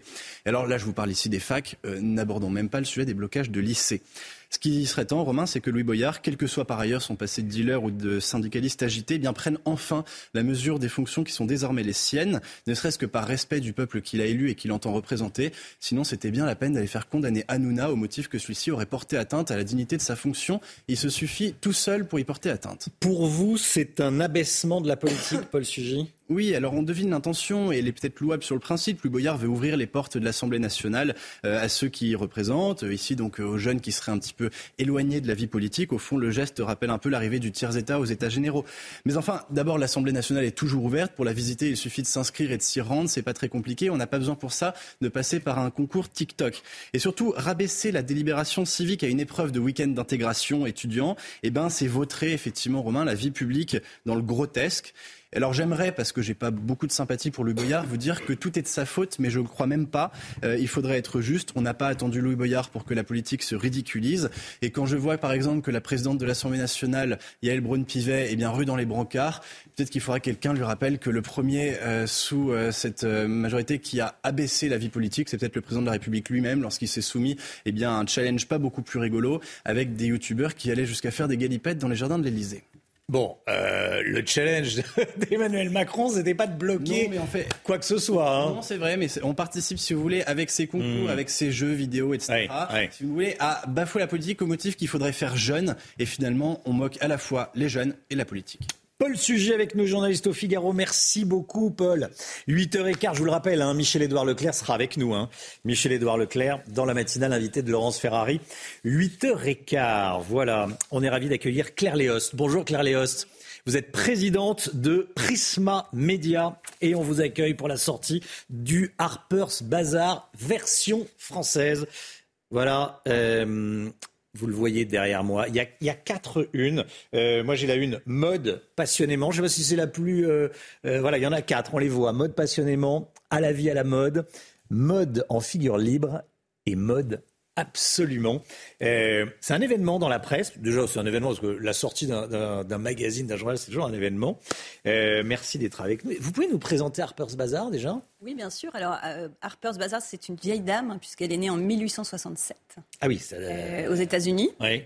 Il y a 28 éditions dans le monde, mais bizarrement, il n'y avait pas d'édition française, alors même que la France est le pays de, de la mode et du luxe. Donc, on a voulu euh, rectifier ce- cette anomalie. On a lancé la version française. Euh, donc, c'est un magazine euh, qui a toujours été très avant-gardiste. La première rédactrice en chef, donc en 1867, c'était une femme euh, francophone, francophile, qui adorait la France en Mhm. plus. euh, très cultivée, qui a traduit par exemple George Sand aux États-Unis, donc proche des écrivains. Dans le premier numéro, en 1867, il y a une nouvelle de Charles Dickens. Donc ça a toujours été un mélange mode, culture, euh, euh, et ça a accompagné tous les grands mouvements, par exemple euh, l'art nouveau. euh, Il y a eu des couvertures pop art faites par Andy Warhol. Oui, oui. Des couvertures faites par les plus grands photographes comme Peter Lindbergh. donc, donc à chaque fois un magazine qui a accompagné le- les, les grands mouvements de l'art et, et de la photo. Et de la photo. Pourquoi il n'y a jamais eu de version française? Alors il y a eu des tentatives. Parce que comme vous le disiez, quand même, la- Paris est la capitale de la mode, l'industrie du luxe est extrêmement puissante en France. Oui, il y a eu des tentatives dans le passé, mais ça n'avait jamais été euh, au bout. Donc là, on est très content Voilà, enfin, c'est chose faite. au bout et de, de lancer ce- ce- cette version française. C'est chose faite. Bon, il y a, il y a quatre unes. Alors pourquoi quatre unes? Alors, ce qu'on voulait, c'était représenter le- la, la femme euh, bazar dans, dans- dans toute sa diversité. Oui. Donc, on a pris les, les quatre top modèles qui sont les, euh, un peu les, les top modèles du moment qu'on voit partout. Donc, il y a celle qui est à l'écran, Loli Baya, qui est une, une franco-algérienne. Euh, il y a aussi une soudanaise, une, une autre française et une hollandaise. Donc, on a voulu représenter les, les femmes dans, dans toute leur euh, diversité et, et prendre les, les filles qu'on voit partout sur les, les podiums en ce moment. Oui, oui, oui. Tout est écrit en France. Oui, Ça, c'est important. Oui, ça c'était vraiment une exigence qu'on a eue vis-à-vis de, de Hearst, qui est le groupe qui, à qui appartient la marque aux États-Unis, c'est qu'on voulait produire 100% du contenu en France. Parce qu'on voulait vraiment un Harper's Bazaar euh, avec une couleur, une tonalité euh, française, un esprit français. Hmm. Donc 100% du contenu qui est dans le journal, que ce soit la culture, la mode, la beauté, euh, toutes les photos, tout est produit euh, par l'équipe française. Parce que pour qu'on comprenne bien, parfois il y a des, des articles euh, en anglais qui sont traduits en français. Voilà, mais, la rédaction n'est pas en France. Là, la rédaction est en France. C'est des... Exactement. Oui, il y a une vingtaine de personnes euh, Hmm. en France qui produisent uniquement ce, ce magazine. Et effectivement, on n'a acheté aucun sujet dans un autre pays. Euh, Tout a été produit par notre équipe. euh, Ouais. Et la, cou- la couverture, notamment, a été. Le photographe qui l'a réalisé est Mario Sorrenti, qui est un grand photographe, euh, qui a découvert euh, Kate Moss dans les années 90. Et donc, on, on a fait appel à la Mm. fois à des grands top modèles, des grands photographes, euh, des écrivains aussi, puisqu'on a par exemple un entretien entre Bernard-Henri Lévy et Golshifteh Farhani. Euh, on a Florian Zeller, euh, Emma Becker, la romancière qui a écrit une nouvelle, Catherine Millet qui a écrit aussi un, texte. Donc on a essayé de faire un mélange entre les jeunes, les moins jeunes, euh, des, écrivains connus, d'autres qui sont plus en devenir, des mannequins connus, des mannequins moins connus. On- voilà, parce qu'on Bazar a toujours été défricheur aussi, a toujours essayé d'anticiper et de défricher et de découvrir des, des talents, que ce soit dans la photographie, la mode, la culture. Voilà, donc c'est un tourbillon. Euh, Effectivement. Tout se joue pas sur Internet hein, pour euh, la mode et, les réseaux sociaux. Il y a encore besoin de presse, de papier. C'est important? Oui, dans le secteur du luxe Oui. particulièrement, puisque les, les- les annonceurs, donc les grandes maisons de, de mode, sont très attachés euh, à des beaux objets, euh, à, des, à des écrins. Donc c'est vrai que le, le papier leur permet de, de mettre en avant des campagnes euh, magnifiques, euh, euh, des campagnes qui parfois ont été faites spécialement pour, le, pour Oui. Harper's Bazaar, qu'on ne voit pas ailleurs. Donc c'est vrai que la publicité dans un journal de mode fait aussi partie du concept éditorial. C'est-à-dire que vous feuilletez les publicités avec autant de plaisir qu'une série mode. Parce que finalement, il y a un niveau de, créativité, d'exigence dans les, dans les publicités. L'objet est beau, hein L'objet est beau, euh, lourd, bel objet, voilà qu'on peut laisser dans son, euh, sur, sa table basse, dans son salon, qu'on consulte évidemment. C'est un bel, euh, c'est un, beau magazine. Comment est-ce que vous choisissez les vêtements que vous mettez en avant? Parce qu'en fait, là, on a l'impression que le journaliste de mode, c'est, enfin le, journalisme de mode, c'est, ça peut être futile. Comment Il y, y a un vrai boulot, il y a un vrai travail, une vraie connaissance. Ah oui, complètement. Il y a Oui. des stylistes dont c'est vraiment le métier. Euh, sur la mode aussi, on essaye de proposer quelque chose de nouveau, puisqu'on est, on est abreuvé toute la journée d'images de mode qu'on voit, qu'on voit partout. Oui. Et donc là, on est, on est entre la mode et l'art, en fait. On a essayé, Mm. si vous regardez les, les séries mode, on a essayé d'aller chercher des, des, des choses que vous ne voyez pas ailleurs. Donc, euh, donc euh, évidemment, le vêtement est, est mis en avant, il est magnifié, mais d'une façon très artistique, dans, le, dans le mouvement. donc, donc normalement, vous avez une beauté de, de- de ces pages que vous, que vous ne voyez pas dans la vie, même si la mode est partout. Là, elle est, elle est sublimée et, et magnifiée, enfin j'espère. Oui, oui, ça l'est, ça l'est. La mode, c'est politique aussi. Vous donnez la parole au philosophe Benjamin Simenauer euh, sur le thème de la provocation, avec comme photo d'illustration le défilé organisé par le créateur chypriote Hussein Shahayan, euh, où on voit ce dégradé qui va apparaître à l'écran, qui va de la, de la burqa au, au nu intégral. C'est de la politique aussi. Hein. Oui, complètement. D'ailleurs, Harper's Bazaar a fait scandale à plusieurs reprises. Par exemple, c'est le, pardon, c'est le premier magazine qui a mis une femme en mini-jupe euh, en couverture dans les années 60. Oui. Et à l'époque, ça, ça a fait un scandale. Euh, c'est la première, le premier magazine de mode à avoir mis un homme en couverture aussi, c'était Steve McQueen. Donc euh, oui, clairement, le, le- le vêtement porte des messages et selon les époques, euh, peut être un acte de résistance euh, en montrant ou en ne montrant pas le corps des femmes, euh, Est-ce qu'on peut voir l'image, je dis ça pour la, pour la régie, l'image du, du dégradé de, de, de, cette, de ce créateur euh, chypriote, voilà, Hussein Chalayan, et les, la double page. Voilà, elle arrive. Provoquer, c'est démodé, j'aime bien cette phrase. On n'est plus choqué par rien, mais on se scandalise de tout. En fait, oui, c'est vrai que la mode, on voit qu'il y a des retours de, de balanciers. Par exemple, dans les années 60, on se battait pour la mini-jupe et ça faisait scandale. Hmm. Aujourd'hui, on a un débat sur le, crop top et est-ce que les, les filles peuvent montrer leur, leur nombril à l'école. Donc, Ouais. vous voyez que l'histoire euh, parfois se répète et qu'il y a des. Il y a, selon les évolutions de la société, euh, la mode est aussi le reflet de, voilà, de la société et de ce, qu'on a le droit de montrer ou pas, de ce qu'on on fait du corps des femmes. Donc, bien sûr, euh, c'est pas anodin. C'est pas anodin. utile. Évidemment, voilà, c'est euh, Prisma Media euh, qui euh, sort Harper's Bazaar, voilà, qui appartient à, Vivendi, comme CNews, qui est sous le, euh, voilà, qui fait partie du, du même euh, du même groupe. C'était important de le, de le préciser. Vous êtes écrivaine également, Claire Léost. Oui, tout à fait. Hein? Vous sortez un nouveau roman euh, mercredi prochain. Oui, de nulle part, les oiseaux surgissent. Voilà, deux mondes qui gravitent autour du bois de Boulogne à Paris. hein? Absolument. En Oui. quelques mots, ça raconte? Alors, c'est en fait une, une rencontre qui ne devait pas se faire entre une prostituée qui travaille au, bois de Boulogne et un, un grand bourgeois très riche qui habite à côté du, du bois de Boulogne. Donc, deux univers qui se croisent mais qui ne devaient pas se rencontrer et qui évidemment vont, vont se rencontrer et, et se percuter et ça va avoir des, des conséquences euh, importantes. Voilà. Merci beaucoup. Merci d'être venu ce matin sur le plateau de la, de la matinale. Claire Léos, présidente de Prisma Media. Voilà. Et longue vie à Harper's Bazaar. 4,90 euros. Voilà, la mode passionnément. Euh, c'est l'un des titres. Un des, un des quatre. 7h59, le temps avec Alexandra Blanc. La météo avec Groupe Verlaine. Installateur de panneaux solaires Thomson, garantie 25 ans. Groupe Verlaine, connectons nos énergies. Ravi de vous retrouver avec une journée de transition aujourd'hui au programme eh bien, du beau temps sur les régions méridionales. En revanche, sur les régions du Nord, on va retrouver toujours un temps assez nuageux avec localement des nuages un petit peu plus présents entre les Hauts-de-France et le Nord-Est et localement quelques flocons de neige attendus au-delà de 200-300 mètres d'altitude au niveau des Alpes. On retrouvera également un temps assez euh, nuageux entre les régions centrales et euh, l'Est du pays et puis toujours du grand beau temps autour du golfe du Lion avec le maintien du vent. On aura toujours un petit peu de neige du côté de la montagne corse. Les températures, elles restent légèrement en dessous des normales de saison. 6 degrés seulement du côté de Nancy cet après-midi. Vous aurez 9 degrés à Paris, 12 degrés en moyenne à Bordeaux ou encore 11 degrés entre Lyon et Clermont-Ferrand. On reste toujours légèrement en dessous des normales de saison entre le centre et euh, le nord-est. Et puis on retrouvera des températures un petit peu plus douces entre Montpellier et Perpignan avec en moyenne 16 degrés. La suite du programme est bien demain, changement de décor avec le retour de pluie un petit peu plus soutenue, perturbation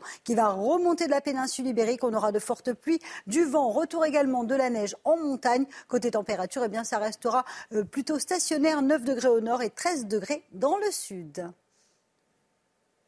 Vous avez regardé la météo avec Groupe Verlaine. Isolation thermique par l'extérieur avec aide de l'État. Groupe Verlaine, connectons nos énergies. C'est News, et les 8h. Bienvenue à tous et merci d'être avec nous à la une des routiers qui commencent dès ce matin à mener des opérations de blocage, des opérations de filtrage. On sera en direct d'Orléans avec Célia Barotte. À tout de suite, Célia. À la une, la grève contre la réforme des retraites et la journée de demain qui s'annonce compliquée. Comment vous organisez-vous? Reportage CNews. L'enquête sur la mort de Leslie et Kevin, on devrait savoir dans la journée comment ils ont été tués. Les autopsies se poursuivent et on en sait plus sur les suspects et sur le profil de Kevin. Régine Delfour en direct de Poitiers. A tout de suite Régine. Et puis les nouvelles concernant l'état de santé de Florent Pagny ne sont pas bonnes. Il en a parlé lui-même, évoquant son cancer et des images prises par scanner pas terribles, pour reprendre son expression.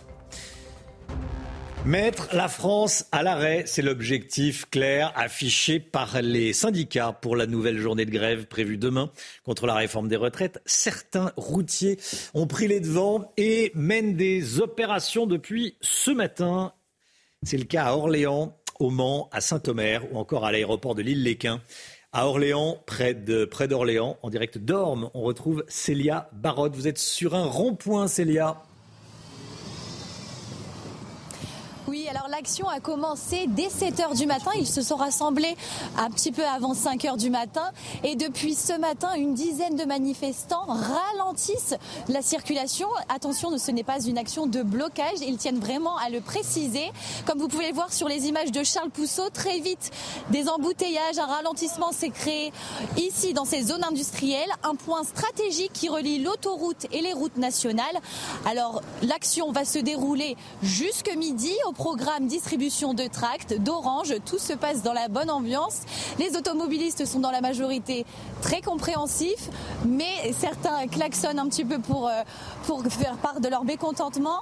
L'objectif, sensibiliser sur les conséquences que pourrait avoir le projet de, de loi sur la réforme des retraites sur l'ensemble du secteur des transports, car cela ne concerne pas seulement les routiers, mais également les chauffeurs de bus, de cars scolaires ou encore les ambulanciers. Merci beaucoup Célia Barotte avec Charles Pousseau pour les images des perturbations dès ce soir dans les transports, notamment dans les RER. Hein. Oui, des complications donc en Ile-de-France pour les lignes de RER. Regardez ce qui est prévu. Un RER A et B euh, sur 3, un RER C et D sur 5. Et puis vous voyez également les perturbations à prévoir sur les lignes de Transilien. L'inflation continue de renier le portefeuille des Français dans le secteur de l'alimentaire. Le niveau de l'inflation devrait rester à deux chiffres jusqu'à cet été. Euh, plus que le mouvement contre la réforme des retraites, c'est ce phénomène inflationniste qui inquiète fortement le gouvernement, Florent Tardif. Oui, tout à fait. L'inquiétude du gouvernement est en quelque sorte, si je puis me permettre, indexée sur l'inflation, c'est-à-dire que plus les prix gonflent, Romain, plus l'inquiétude du gouvernement euh, augmente. La peur euh, de l'émergence d'un mouvement social préoccupe notamment euh, au sommet de l'État, mouvement social qui serait bien plus important que celui annoncé demain par les syndicalistes. Emmanuel Macron en a d'ailleurs parlé de nouveau lors du dernier Conseil des ministres. Il en a parlé à ses ministres, aux ministres concernés, notamment Bruno Le Maire, qui a engagé depuis plusieurs semaines maintenant des négociations avec euh, la grande distribution leur demandant euh, de faire un geste. Plusieurs euh, de ces grandes distributions ont d'ores et déjà annoncé qu'elles allaient, elles allaient faire un, faire un geste dans les, dans les prochains jours en mettant en place un panier anti-inflation, sorte de coup de pouce qu'avait annoncé le gouvernement il y a plusieurs semaines, mais qui a été abandonné. C'est donc la grande distribution euh, qui prend euh, en quelque sorte euh, le, dossier en main à présent et fera un geste dans les toutes prochaines semaines. De quoi soulager, vous l'avez compris, le gouvernement qui est qui regardent ce, phénomène avec, avec grande attention. Merci Florian. Michel-Édouard Leclerc, invité de Laurence Ferrari, à 8h15. Soyez là. Les autopsies des corps retrouvés ce week-end en Charente-Maritime se poursuivent aujourd'hui.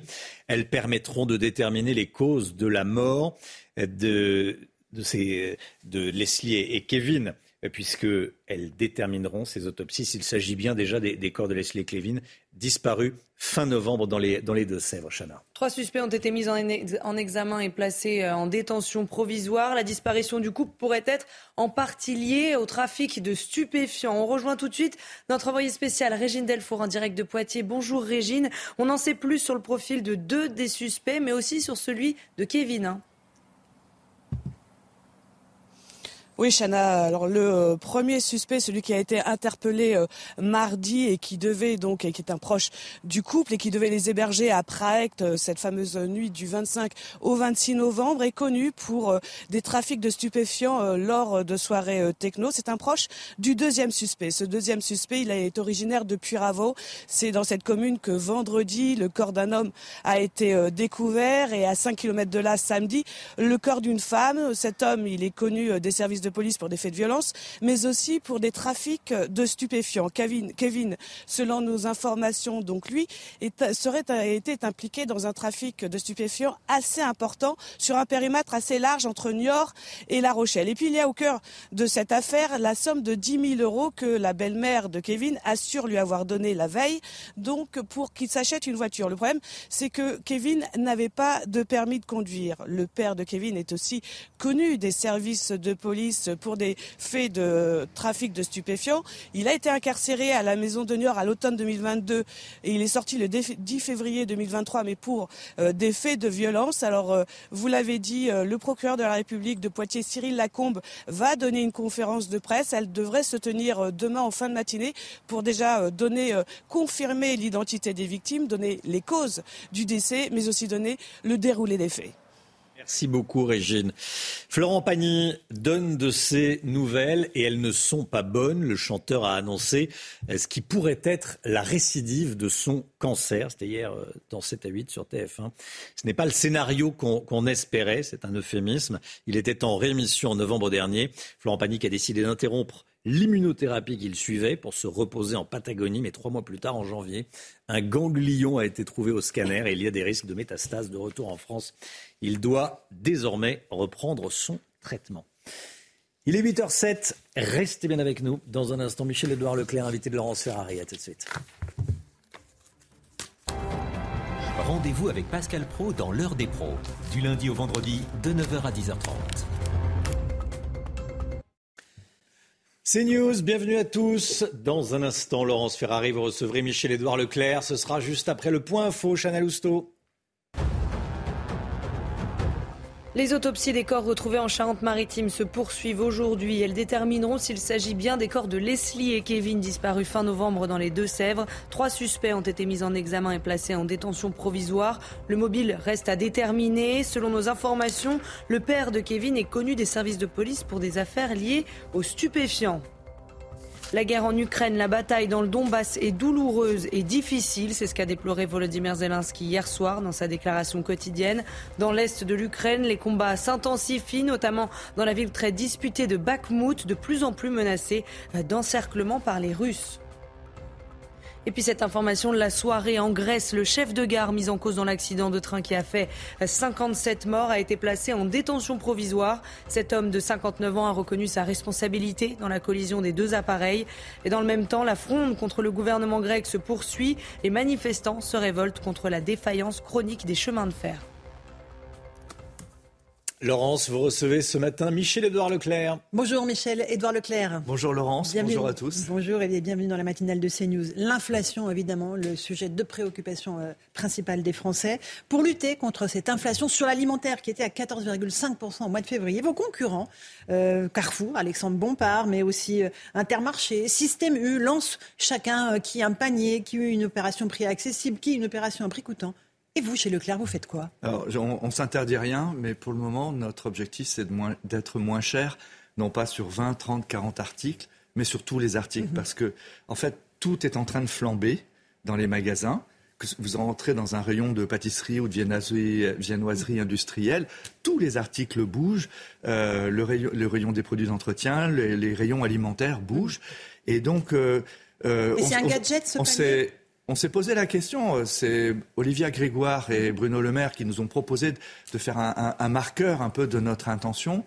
Mais euh, quand euh, le consommateur, on a 19 millions de clients dans les centres Leclerc, euh, notre avis, l'avis des gens de terrain, du carrelage, de nos magasins, c'est de dire que si on a un cône aussi restreint euh, de communication, ça donne l'impression qu'on se rattrape sur le reste. Donc pour le moment, euh, pour des raisons professionnelles, nous préférons être moins chers surtout. Et d'ailleurs, c'est la raison pour laquelle nous ressortons une vieille idée qui était l'idée du comparateur. Mhm. On va multiplier les comparateurs. On va faire, on va devenir Sur le, tous les produits. On va devenir le Netflix des comparateurs. Non, le MyCanal. Euh, le MyCanal. Oh, c'est très bien. C'est un très bon abonnement. Euh, J'y suis.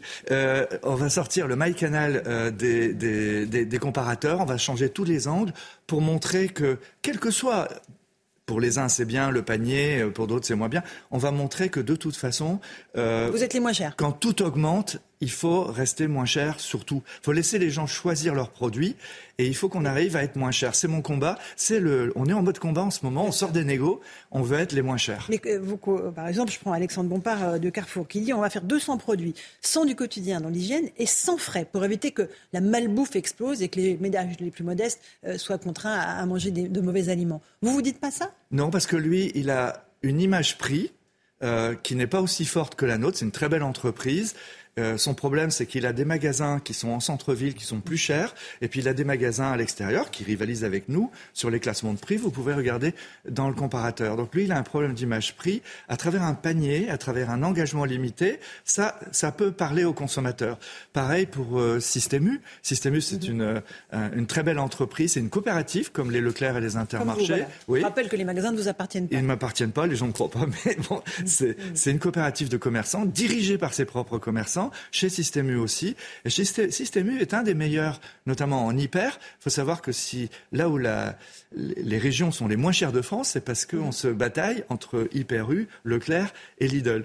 Et donc il avait besoin aussi de cette image. Donc il a saisi l'occasion d'une proposition d'un panier pour en faire un. Mais vous voyez, euh, Hyper U, il a fait un panier euh, moins cher. Mm -hmm. Or la demande qui nous était faite par le gouvernement, c'était pas de casser trop les prix, parce que c'était pendant le salon de l'agriculture, oui. parce que Madame Lambert ne voulait pas d'un panier pas cher, bah, et du coup... Elle veut préserver les agriculteurs et leurs revenus, ce qui est logique et légitime. Oui, mais elle confond le tarif auquel on, lui achète, on achète euh, aux industriels les produits agricoles et le tarif auquel on le revend. On ne vend pas aux mêmes marges entre Leclerc et Casino. Monoprix n'a jamais fait. On va parler des marges. Mo Mo Mo Monoprix n'a jamais voulu euh, être le magasin le moins cher. Il a d'autres atouts. Leclerc a toujours voulu être le magasin le moins cher. Donc, vous voyez, aujourd'hui, je préfère. Euh, C'est pour ça qu'on publie un comparateur je préfère être comment le moins cher sur l'ensemble des articles. Juste un mot, comment il marche votre comparateur C'est-à-dire que de, pour chaque article, vous allez voir chez tous les autres concurrents Oui, ce sont des millions de relevés de prix. Alors certains. Vous avez des sont... espions qui vont dans les oui, autres oui, oui, oui, oui, des espions, des espionnes aussi. oui. Euh, Ils vont euh... voir le prix du pain de mie. Le... D'abord, il y a beaucoup. Euh, de sites qui ramassent, okay. euh, y compris pour les concurrents et pour les professionnels, pour les industriels. Il y a beaucoup de panélistes qui relèvent les prix. Il s'appelle Nielsen, il s'appelle Kantar, il s'appelle IRI. Ensuite, nous-mêmes, nous publions nos prix, mais Carrefour aussi, euh, tous ceux qui ont des drives. Euh, force, et, et, qui sont sur Internet, les prix sont sur Internet. La chance qu'on a chez les Leclerc, c'est que nos drives sont au prix des hyper. Donc quand vous regardez le prix des drives, vous avez le prix des hyper. Alors que si vous allez chez Géant et Casino, c'est très très différent. Et donc là, il faut aller faire des relevés à la main. On va sortir euh, comme ça régulièrement des comparateurs, pas forcément les mêmes. On va changer les angles, on va changer les, les, les univers de comparaison et on va aller, on va prendre aussi euh, des produits d'entretien, on va prendre euh, des spécialistes de la parapharmacie, on va, on va, on va montrer et puis ça va nous faire pression sur nous. Mmh. On va montrer que nous cherchons à être toujours le moins cher. On n'y arrive pas tout le temps, non. mais on essaye. Ce que vous me dites ce matin, Michel Edouard Leclerc, c'est qu'en gros, ce panier anti-inflation, c'est un gadget qu'a voulu vous imposer le gouvernement. Il y a une réunion à 8h30 euh, à Bercy avec euh, Bruno Le Maire et Olivier Grégoire. Vous avez préféré être sur CNews, je vous en remercie. Mais pourquoi vous n'y allez pas? C'est pas intéressant? Ben Justement, moi, euh, nous, on a 19 millions de clients dans les centres Leclerc. Nous sommes le premier réseau français mieux qu'Amazon, plus que Carrefour. Nous sommes partis de Landerneau, de rien, on était les, les épiciers de province. Et aujourd'hui, il y a un rapport de confiance qui s'est installé entre le public nos clients et nous. Mhm. Et je, je, dans l'incertitude de savoir comment serait interprété ce panier, qui a aussi un côté politique, qui a un côté orchestration, Mhm. euh, moi j'ai beau faire de la com ou savoir faire de la com, je pense que je dois tenir ma promesse et je ne dois pas sacrifier cette image prise sur l'autel d'une com politique. Parce que Mhm. ce soir même, il y a le début d'une grève, il y a le début euh, d'une mobilisation. Et moi, euh, je, je ne, je ne veux pas alimenter ça.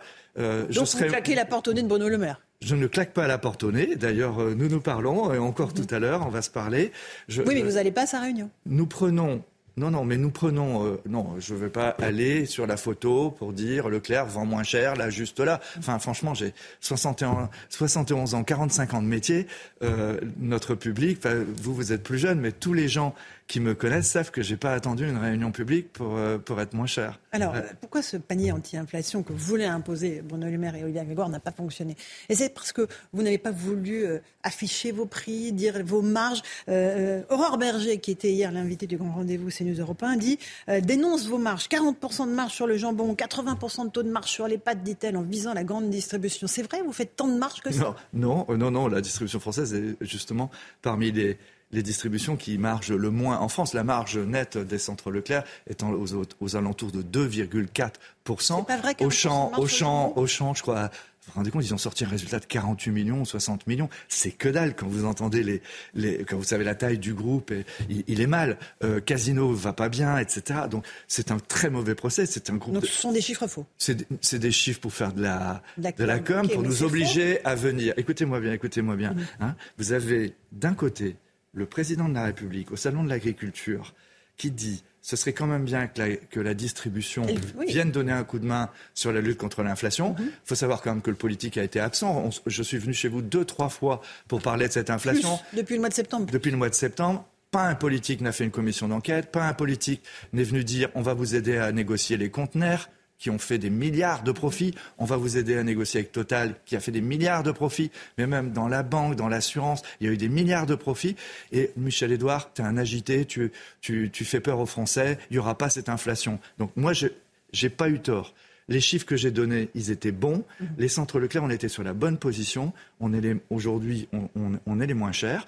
Et l'idée euh, aujourd'hui, c'est de dire aux hommes politiques on veut bien travailler avec vous, mais vous faites d'abord votre job.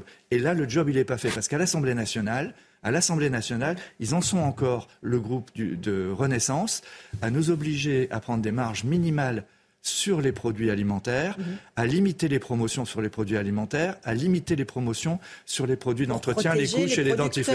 Ah mais alors, euh, ouais, ça c'est incroyable. Et, et vous, vous y croyez?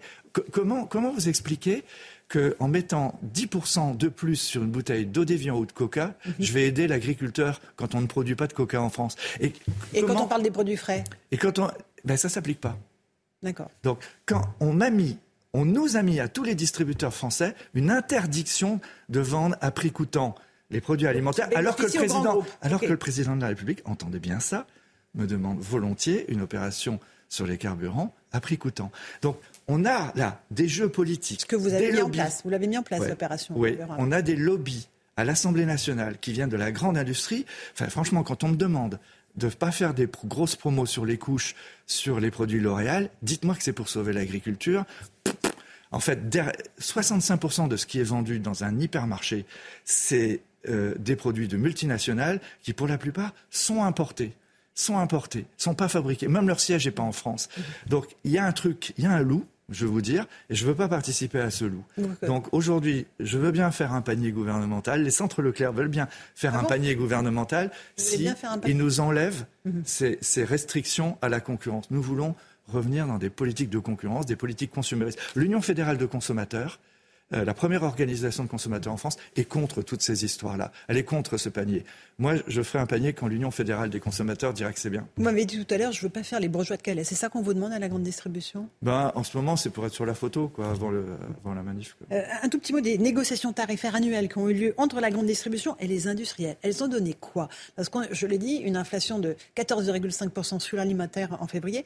Est-ce qu'on on, va avoir 10% de plus? Est-ce Oui. que tout ça va s'ajouter? On va avoir 24,5% Ouais. de hausse sur l'alimentation? Ouais. C'est monstrueux. C'est monstrueux. Et vous voyez, ma marge tous les Leclerc confondus, c'est 2%. Donc même vous prenez 24 moins 2, ça fait 22. Il reste 22. Donc c'est pas la marge de la distribution. Eh ben, d'abord, on va batailler, parce qu'on va revenir aussi vers les, les, les industriels, parce que nous pensons que là, d'abord, concrètement, on va retarder l'application de ces hausses. Mmh. Et chez Leclerc, on, sur on les va mois, lisser, on va faire la tortue par rapport à, à, l'application de ces hausses. Mais ces hausses, on s'est engagé à les faire passer. Les hausses alimentaires, on est obligé de les faire passer. C'est la loi Egalim qui nous oblige à les faire passer. Après, vous avez vu qu'il y a... Quels produits qui seront les plus impactés Les produits d'épicerie, quoi. Mais, mais par contre, vous avez vu, les marchés des céréales sont en train de se retourner. Mhm. Des marchés de conditionnement, le papier, ça sont en train de se retourner. Le gaz, l'énergie est en train de se retourner. Baisser, donc, donc ça veut dire que ça baisse maintenant. Mhm. Donc on a, j'annonce la couleur euh, chez vous. Ça veut dire que pour le mois de juillet, les industriels qui auront acheté ces matières premières et qui commenceront à transformer les produits, on va leur demander de, des, des baisses pour le mois de septembre. Je le dis dès maintenant. Je n'ai pas le cadre juridique pour faire ça là tout de suite. Et là, je dis encore au pouvoir public, si vous nous empêchez de faire ça, alors là, ça va taper. Mhm. Donc ça veut dire que vous demandez un effort aux industriels cette fois-ci. Les Français ne voient jamais les prix baisser. Les Français ne voient jamais les prix baisser. ils ne voient que les prix augmenter. Et, et, moi, je me sens, je me sens impliqué. Euh, Systémus se sent impliqué. Intermarché se sent impliqué. Pourquoi? Bah, Parce que ça se passe chez nous. Jamais les industriels, jamais les politiques n'assument les conséquences inflationnistes de leurs lois. Donc c'est chez nous. Donc nous, nos salariés, nos collaborateurs, nous ne voulons accepter les hausses que nous pouvons expliquer, que celles que nous pouvons expliquer. Et comme on ne comprend pas pourquoi les pâtes ont augmenté de 35%, eh ben euh, voilà, on va y repasser. Donc là, il y a un mauvais moment euh, à passer pendant 2-3 mois. J'espère que ça ne va pas plomber la consommation. Il faut un chèque alimentaire de la part du gouvernement pour les plus modestes? Non, l'État n'a plus d'argent, c'est pas la peine d'aller demander. Et puis alors même... Euh, entre nous, l'opposition, elle n'a pas été non plus très active, parce que euh, les commissions d'enquête parlementaire, les missions d'information, je vais rencontrer tout le monde, hein, euh, du RN au LFI, ils, ont, ils avaient dit qu'ils en feraient une pour nous aider, et en fait, ils ne l'ont pas fait. Vous voyez, c'est en fait le consumérisme n'est pas en France la chose la mieux partagée. Le consommateur, tout le monde s'en fout un peu en France, hein. et, et, aussi euh, toute cette génération politique qui n'a pas connu l'inflation comme moi je l'ai connue, cette génération politique on sent bien, elle va pas en magasin. je ne vais pas faire du populisme. Elle est hors sol. Elle fait pas ses courses. Elle fait pas ses courses. Euh, un tout petit mot sur l'inflation. Vous aviez vu juste depuis le mois de septembre, depuis que vous venez sur ce plateau. Vous la voyez à combien pour les mois qui arrivent? Donc là, euh, l'inflation générale. Alors l'inflation. Pas de mars rouge, avait dit Bruno Le Maire. Non, parce que c'est. Mars, mois de mars rouge, l'inflation. Les tarifs qui sont rouges en mars vont être euh, dilués jusqu'en juillet. Jusqu'en juillet, il va y avoir une inflation alimentaire qui sera dans ces eaux-là, dans les, dans les 10%, qui se rajouteront aux 15% de l'année dernière. Après, nous avons entrevu euh, une redescente des prix parce que les marchés de matières premières descendent et, euh, et puis aussi parce que nous achetons aujourd'hui, ben, par exemple, la rentrée des classes pour euh, l'automne. Nous achetons euh, pour les fêtes de Noël. Nous passons commande, même de foie gras. Nous passons commande. Euh, oui, on le jouet pour l'année prochaine. On prend pas les, jouets, par exemple. On est en train de les acheter. On les a achetés. Mm-hmm. Et ça, ce sera, si ce n'est à la baisse, en tout cas, ce sera très très peu inflationniste. Donc là, j'ai un message positif à vous faire passer. pour, pour la fin de l'année. on est, vous l'avez rappelé, à la veille de la grande journée de blocage du 7 mars. D'abord, est-ce que ça impactera vos magasins? Et puis, est-ce que vous comprenez cette colère des syndicats? Euh, je, comprends. La colère des syndicats, c'est un jeu d'acteurs. La colère des politiques, c'est un jeu d'acteurs. Euh, mais ce jeu d'acteurs, il bouffe la vie euh, des Français. Je ne dis pas qu'il n'a pas lieu d'être. Hein, je ne suis pas un anti-syndicaliste. Je dis qu'aujourd'hui, quand on regarde la télévision, y compris CNews, on ne sait plus trop de quoi on parle dans les, dans les retraites. Moi, je suis paumé. Je suis incapable d'expliquer. Ah, ils ont tellement bougé sur la loi, oui. Voilà, exactement. On, plus trop. On, est paumé. Et donc, du coup, on, on a vite envie que le couvercle se mette sur cette période Covid, retraite Ukraine, hélas, ça va durer euh, peut-être, mais que il euh, y, a trop de gens au burn-out là. On, on s'en rend pas compte, mais il y a beaucoup de gens qui sont plus motivés. Or, moi, je crois que la nouvelle économie sur lequel il faut investir. L'économie décarbonée, plus vertueuse, meilleure sur le plan alimentaire, antidiabétique, moins de sel, moins de sucre. Ça refonde un modèle économique qui est passionnant et ça permet, ça, devrait permettre à une jeunesse de retrouver du sens en allant au travail. Il faudrait qu'on parle plus du travail que de la retraite, de la passion au travail, de faire changer la société. Changer la société, c'est encore possible. C'est un vieux jeton qui dit ça. c'est vraiment, euh, j'y crois et j'en serais parce que je trouve que le, ma génération a failli mais je pense que la jeunesse aurait tort de se replier sur elle-même. Un dernier mot sur le coût de l'énergie qui est faramineux euh, pour toutes les entreprises, pour tous les producteurs, pour le coup. Euh, ça va continuer à plomber euh, les prix pendant longtemps? Ça va continuer à plomber parce que les entreprises ont des contrats à deux ans, à trois ans, et donc elles, sont rentrées dans un cycle cher. Ça va rentrer cher. Mais par exemple, vous voyez, il y a quand même des aides. Il faut, faut pas non plus euh, par exemple, l'État aide les PME mhm. pour la facture euh, énergie. Alors elles n'ont pas l'air de se précipiter pour aller demander des remboursements, ce qui veut dire qu'elles ont obtenu des hausses de prix quand même qui leur satisfait. Et puis nous, des euh, baisses de prix. Nous, par exemple, Leclerc, Carrefour, ça, on s'est engagé avec Olivia Grégoire, qui est la ministre des PME, à prendre à notre charge la, facture énergie de nos fournisseurs PME, net des aides de l'État. Elles sont quand même aidées.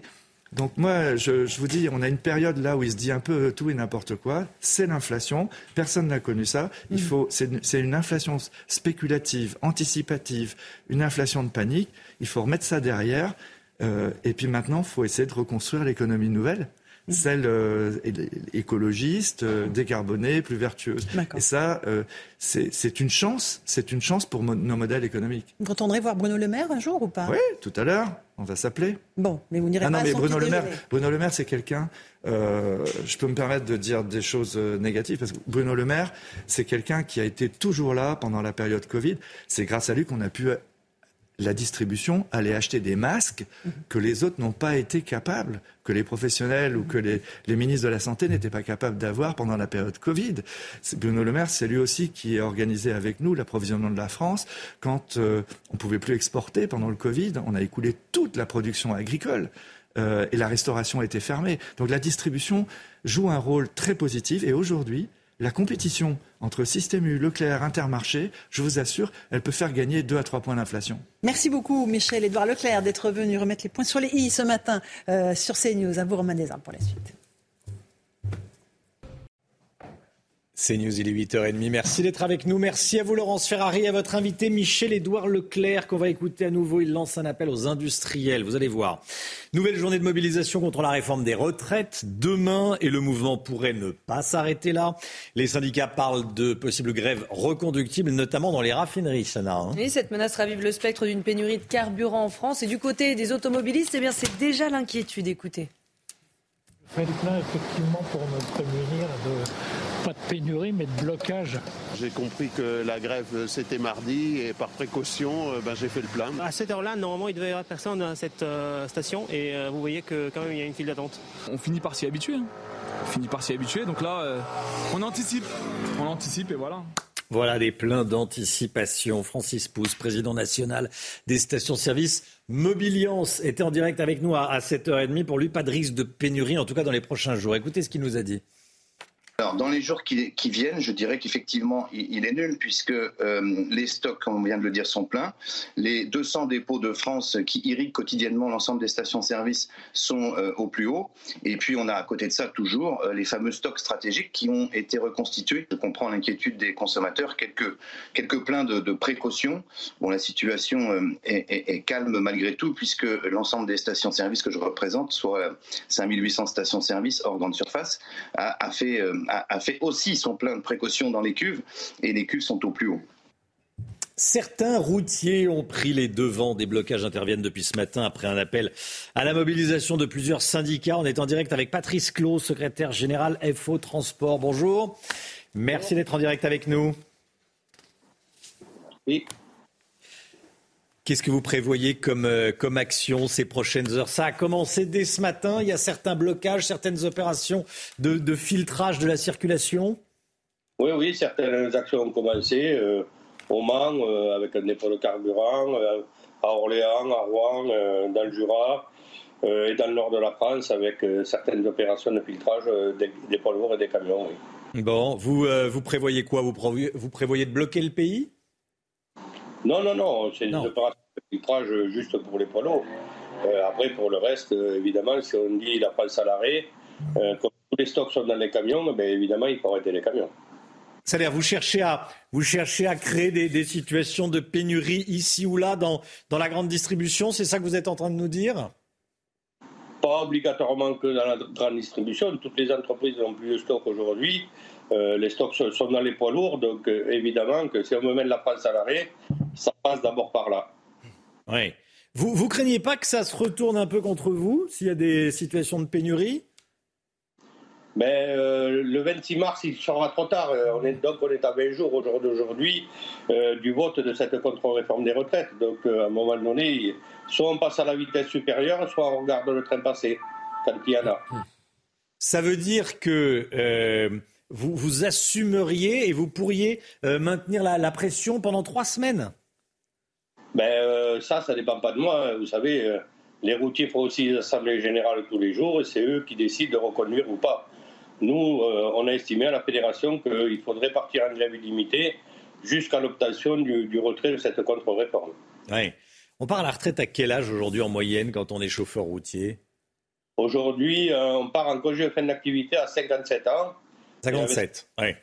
Et avec cette contre-réforme, ben, ça sera 59. Et ça pèse, énormément pour les routiers 59 ans. Ça serait 59. Euh, c'est une question que j'ai posée à un de vos, euh, un de vos confrères ce matin. Euh, c'est de moins en moins physique le métier de chauffeur routier parce qu'il y, a y a des aides à la conduite, pour décharger les, il y a des machines. c'est moins dur qu'avant. Ben, c'est sûr que si on remonte 40 ans en arrière, c'est moins difficile. Euh, le problème, c'est qu'aujourd'hui, par rapport à, 40 ans par exemple, il y a énormément de, circulation en plus. Et je peux vous dire que la charge mentale est phénoménale euh, aujourd'hui. Euh, ensuite, après, vous avez des horaires décalés tout le, temps, tous les jours. je peux vous dire que ça use, ça use son homme. Hein. Hmm. Merci beaucoup, Patrice Clot. Merci d'avoir été en direct avec nous ce matin. Bonne journée à vous. À bientôt. Voilà pour la, grève des, routiers qui a commencé ici ou là euh, ce matin. Les transports en commun, ça va être compliqué demain, Chana. Hein. On va faire un point sur les prévisions au niveau national. Prévoyez un TGV sur 5 sur les axes nord, est et atlantique, un TGV sur 3 sur l'axe sud-est, un Ouigo sur 4 et un TER sur 5. La grève des agents EDF, elle a commencé également dans certaines centrales nucléaires. Michel Chevalet est avec nous. Eh, Michel, vous allez nous expliquer tout ça, la production d'électricité qui a baissé à cause de certains grévistes. Déjà, quelle est la situation ce matin? EDF devait communiquer à 8 heures. Voilà, on attend, j'attends le communiqué. Ah bah. Ce qui est certain, c'est qu'il y a une baisse de la production euh, d'électricité d'origine nucléaire, puisque entre ma première intervention et celle-ci, on a perdu 10 000 mégawatts. Ah oui. Ah. Votre première intervention à 6 heures ce matin. Voilà. oui. voilà. Et on a perdu 10 000 mégawatts. Euh, juste une petite précision. Le, on est dans une situation complètement différente parce, par rapport à ce que l'on a connu avant.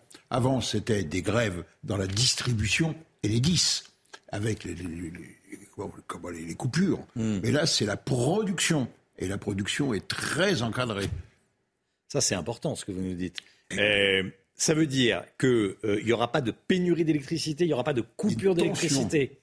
Il y a une tension, puisqu'actuellement, on importe l'équivalent de 10 centrales nucléaires. Oui. Puisqu'il y a un manque de, de, production.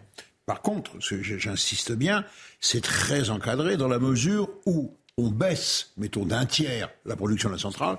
En aucun cas on ne peut l'arrêter. Il faut déposer un dossier à l'autorisation nucléaire. Et surtout, RTE peut exiger que l'on remonte, en fonction de la demande, la production. Donc vous voyez, c'est très encadré. Une dernière question, c'est pas dangereux de baisser comme ça la, bah, production d'une centrale nucléaire quand on entend ça Non, simplement sur le plan technique, les centrales nucléaires n'aiment pas trop ce qu'on appelle les régimes transitoires pour les problèmes de, de, choc thermique et, et, et de vibration. Mais tout ça, c'est très encadré sur le plan de, de, de, de la sécurité. Hmm. Je dirais, les premiers concernés sont ceux qui travaillent dans la centrale. Évidemment. C'est pas, pas un joujou, hein, tout de même. Hein, voilà. Vous nous rassurez. Je vous rassure. Merci beaucoup, Michel Chevalet. L'inflation continue de, frapper nos portefeuilles.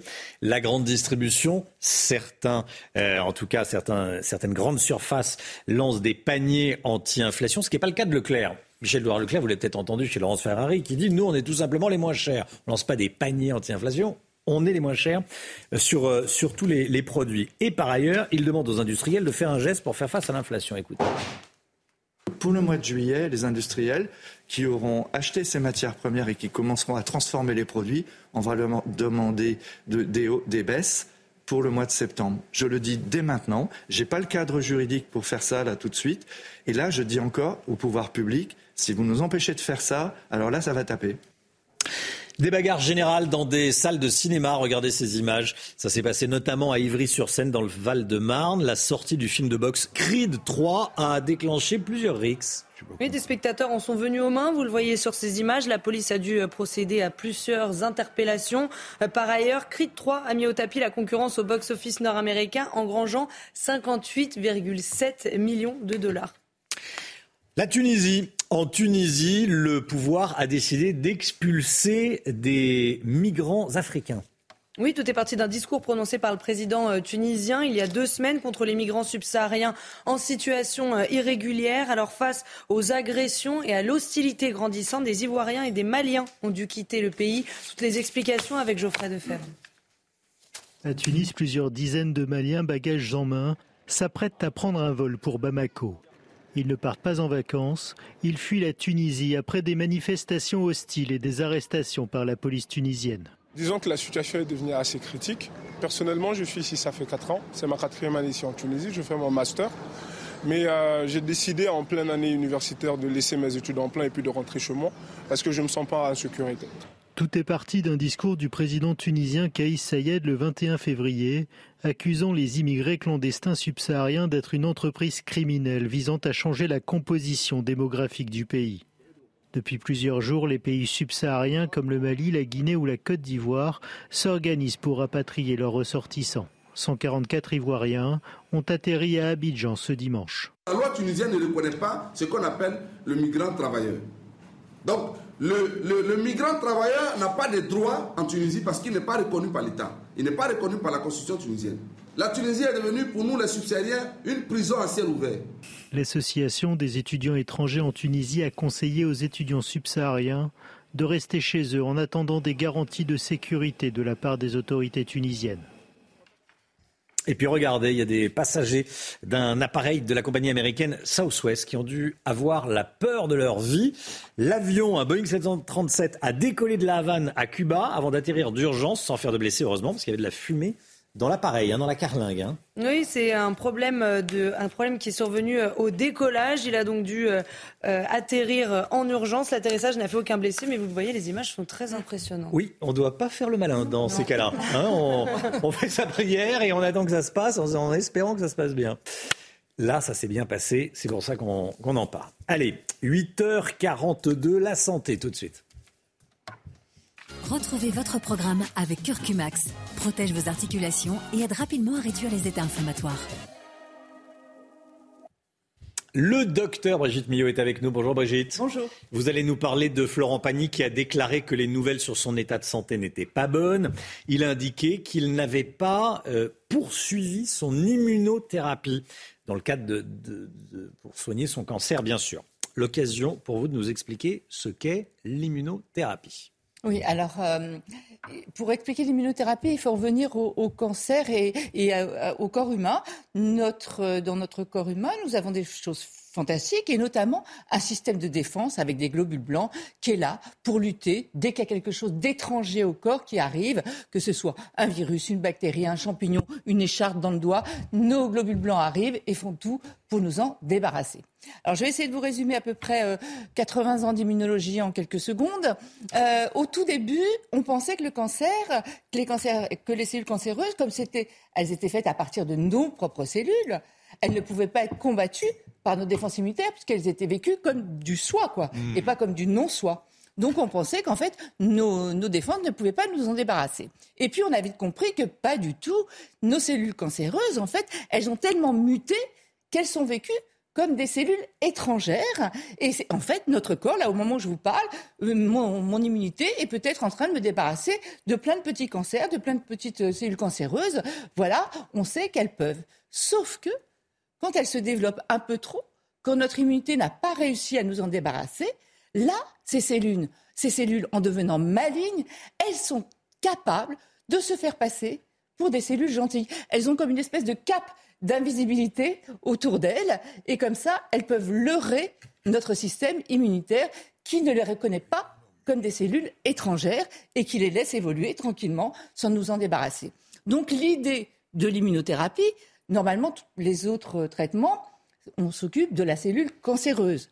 Là, l'idée de l'immunothérapie, c'est de s'occuper de l'environnement et d'arriver à rééduquer nos cellules euh, immunitaires, nos cellules de défense. En fait, il y a deux piliers. Il y a un pilier, c'est arriver à enlever cette cape d'invisibilité, ce masque qu'elles se mettent pour se faire passer pour des cellules sympas et gentilles, enlever le masque, et de l'autre côté, rééduquer nos défenses immunitaires pour qu'elles puissent les reconnaître et nous en débarrasser. Il y a plusieurs types d'immunothérapie. Il y en a qui sont faites à partir de vaccins. Par exemple, pour le cancer de la vessie, enfin contre le cancer de la vessie, on utilise la vaccination euh, contre le BCG, par exemple. Il y en a qui sont faites à partir de cellules que l'on appelle des cytokines, c'est-à-dire des, cellules qui vont. Euh, on a souvent parlé des interférons, vous savez, des choses comme ça. Ça, c'est un type aussi d'immunothérapie. On en a qui sont faites à partir d'anticorps qui vont arriver justement à lever aussi ce voile d'invisibilité et attaquer les cellules. Et là, il y en a plusieurs, hein, je ne vais pas vous citer toutes les immunothérapies, mmh. mais là, je vais vous parler d'une immunothérapie assez particulière, assez récente, que l'on appelle les cartes T cellules. Vous allez tout de suite comprendre en image ce que c'est. On prend un patient, on va lui prélever ces globules blancs, c'est ce qu'on appelle les lymphocytes T. Rappelez-vous de T comme tueur. Ils sont là pour tuer, pour nous débarrasser des cellules étrangères. C'est, une fois qu'on les a prélevés, on va aller les modifier, faire une thérapie génique pour les transformer en médicaments pour qu'ils puissent reconnaître les anticorps, la cellule cancéreuse comme une cellule étrangère et aller l'attaquer. Donc, on les transforme, une thérapie génique. Après, on les fait se multiplier, parce qu'il en faut beaucoup hein, dans l'armée de défense pour arriver à nous défendre on les fait se multiplier, on les met en culture, etc.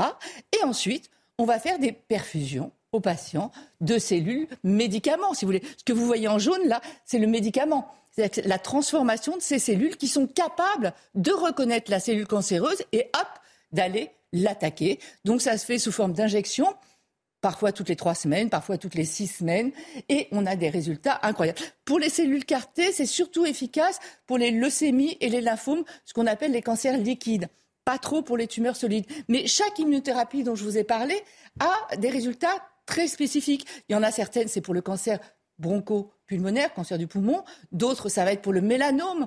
On a réussi, on a des, résultats incroyables sur les mélanomes, des résultats sur la tumeur, mais des résultats aussi dans la durée. le, patient reste en rémission beaucoup plus longtemps. Certaines agissent même sur les métastases. Donc on le voit, c'est une véritable révolution c'est vrai, des dix dernières années, ça a changé les choses. Attention, ce n'est pas un traitement à lui tout seul. Il y a toujours la chirurgie, il y a toujours la chimiothérapie, il y a toujours la radiothérapie, et donc il y a maintenant les thérapies ciblées avec l'immunothérapie. Alors, avantage, on vient de le voir, hein, efficace sur euh, de nombreuses euh, tumeurs, euh, pas sur toutes. C'est-à-dire qu'on ne peut pas prévoir quels sont les patients qui vont bien réagir et certains patients ne vont pas bien réagir. On estime qu'il y a à peu près 40% de patients qui réagissent bien aux différentes immunothérapies, d'autres non. Inconvénient, il y a quand même des effets secondaires, pas les mêmes qu'avec les chimiothérapies, puisque les chimiothérapies attaquent vraiment et les cellules saines et les cellules cancéreuses. Là, ça cible essentiellement la cellule euh, cancéreuse et notre immunité, mais on peut avoir des effets secondaires. Et puis surtout, un prix incroyable, ça va quand même de 80 000 euros le traitement jusqu'à 500 000 pour certains traitements. Donc l'idée, c'est d'arriver justement à en avoir de plus en plus, à avoir des traitements un peu universels et à pouvoir prévoir quels sont les patients qui vont réagir ou pas réagir. Mais c'est une véritable révolution dans la prise en charge euh, du cancer. Donc bravo à tous nos chercheurs quand même. Euh, mm. Non mais c'est vrai, c'est important, on les félicite. C'est vraiment, ça a changé quand même la prise en charge de, de ces traitements. Donc c'est important de, d'en parler. Et, peut-être qu'on pourrait rajouter, parce que je vous l'ai dit, il y a toujours euh, la chimiothérapie, la radiothérapie, la chirurgie et l'immunothérapie. On pourrait ajouter un cinquième traitement, c'est la parole, que les médecins euh, fassent attention aussi à bien parler à ces patients, à bien les soutenir.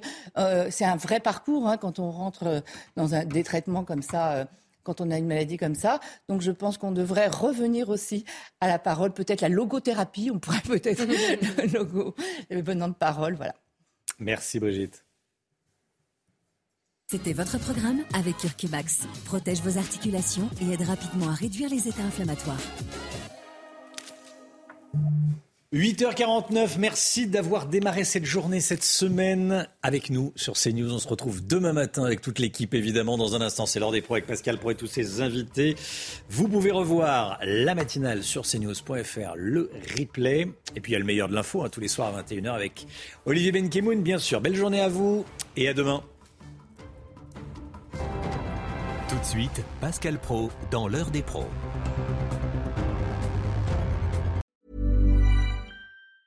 Planning for your next trip? Elevate your travel style with Quince. Quince has all the jet setting essentials you'll want for your next getaway, like European linen, premium luggage options, buttery soft Italian leather bags, and so much more. And it's all priced at 50 to 80% less than similar brands. Plus, Quince only works with factories that use safe and ethical manufacturing practices. Pack your bags with high-quality essentials you'll be wearing for vacations to come with Quince. Go to quince.com slash trip for free shipping and 365-day returns.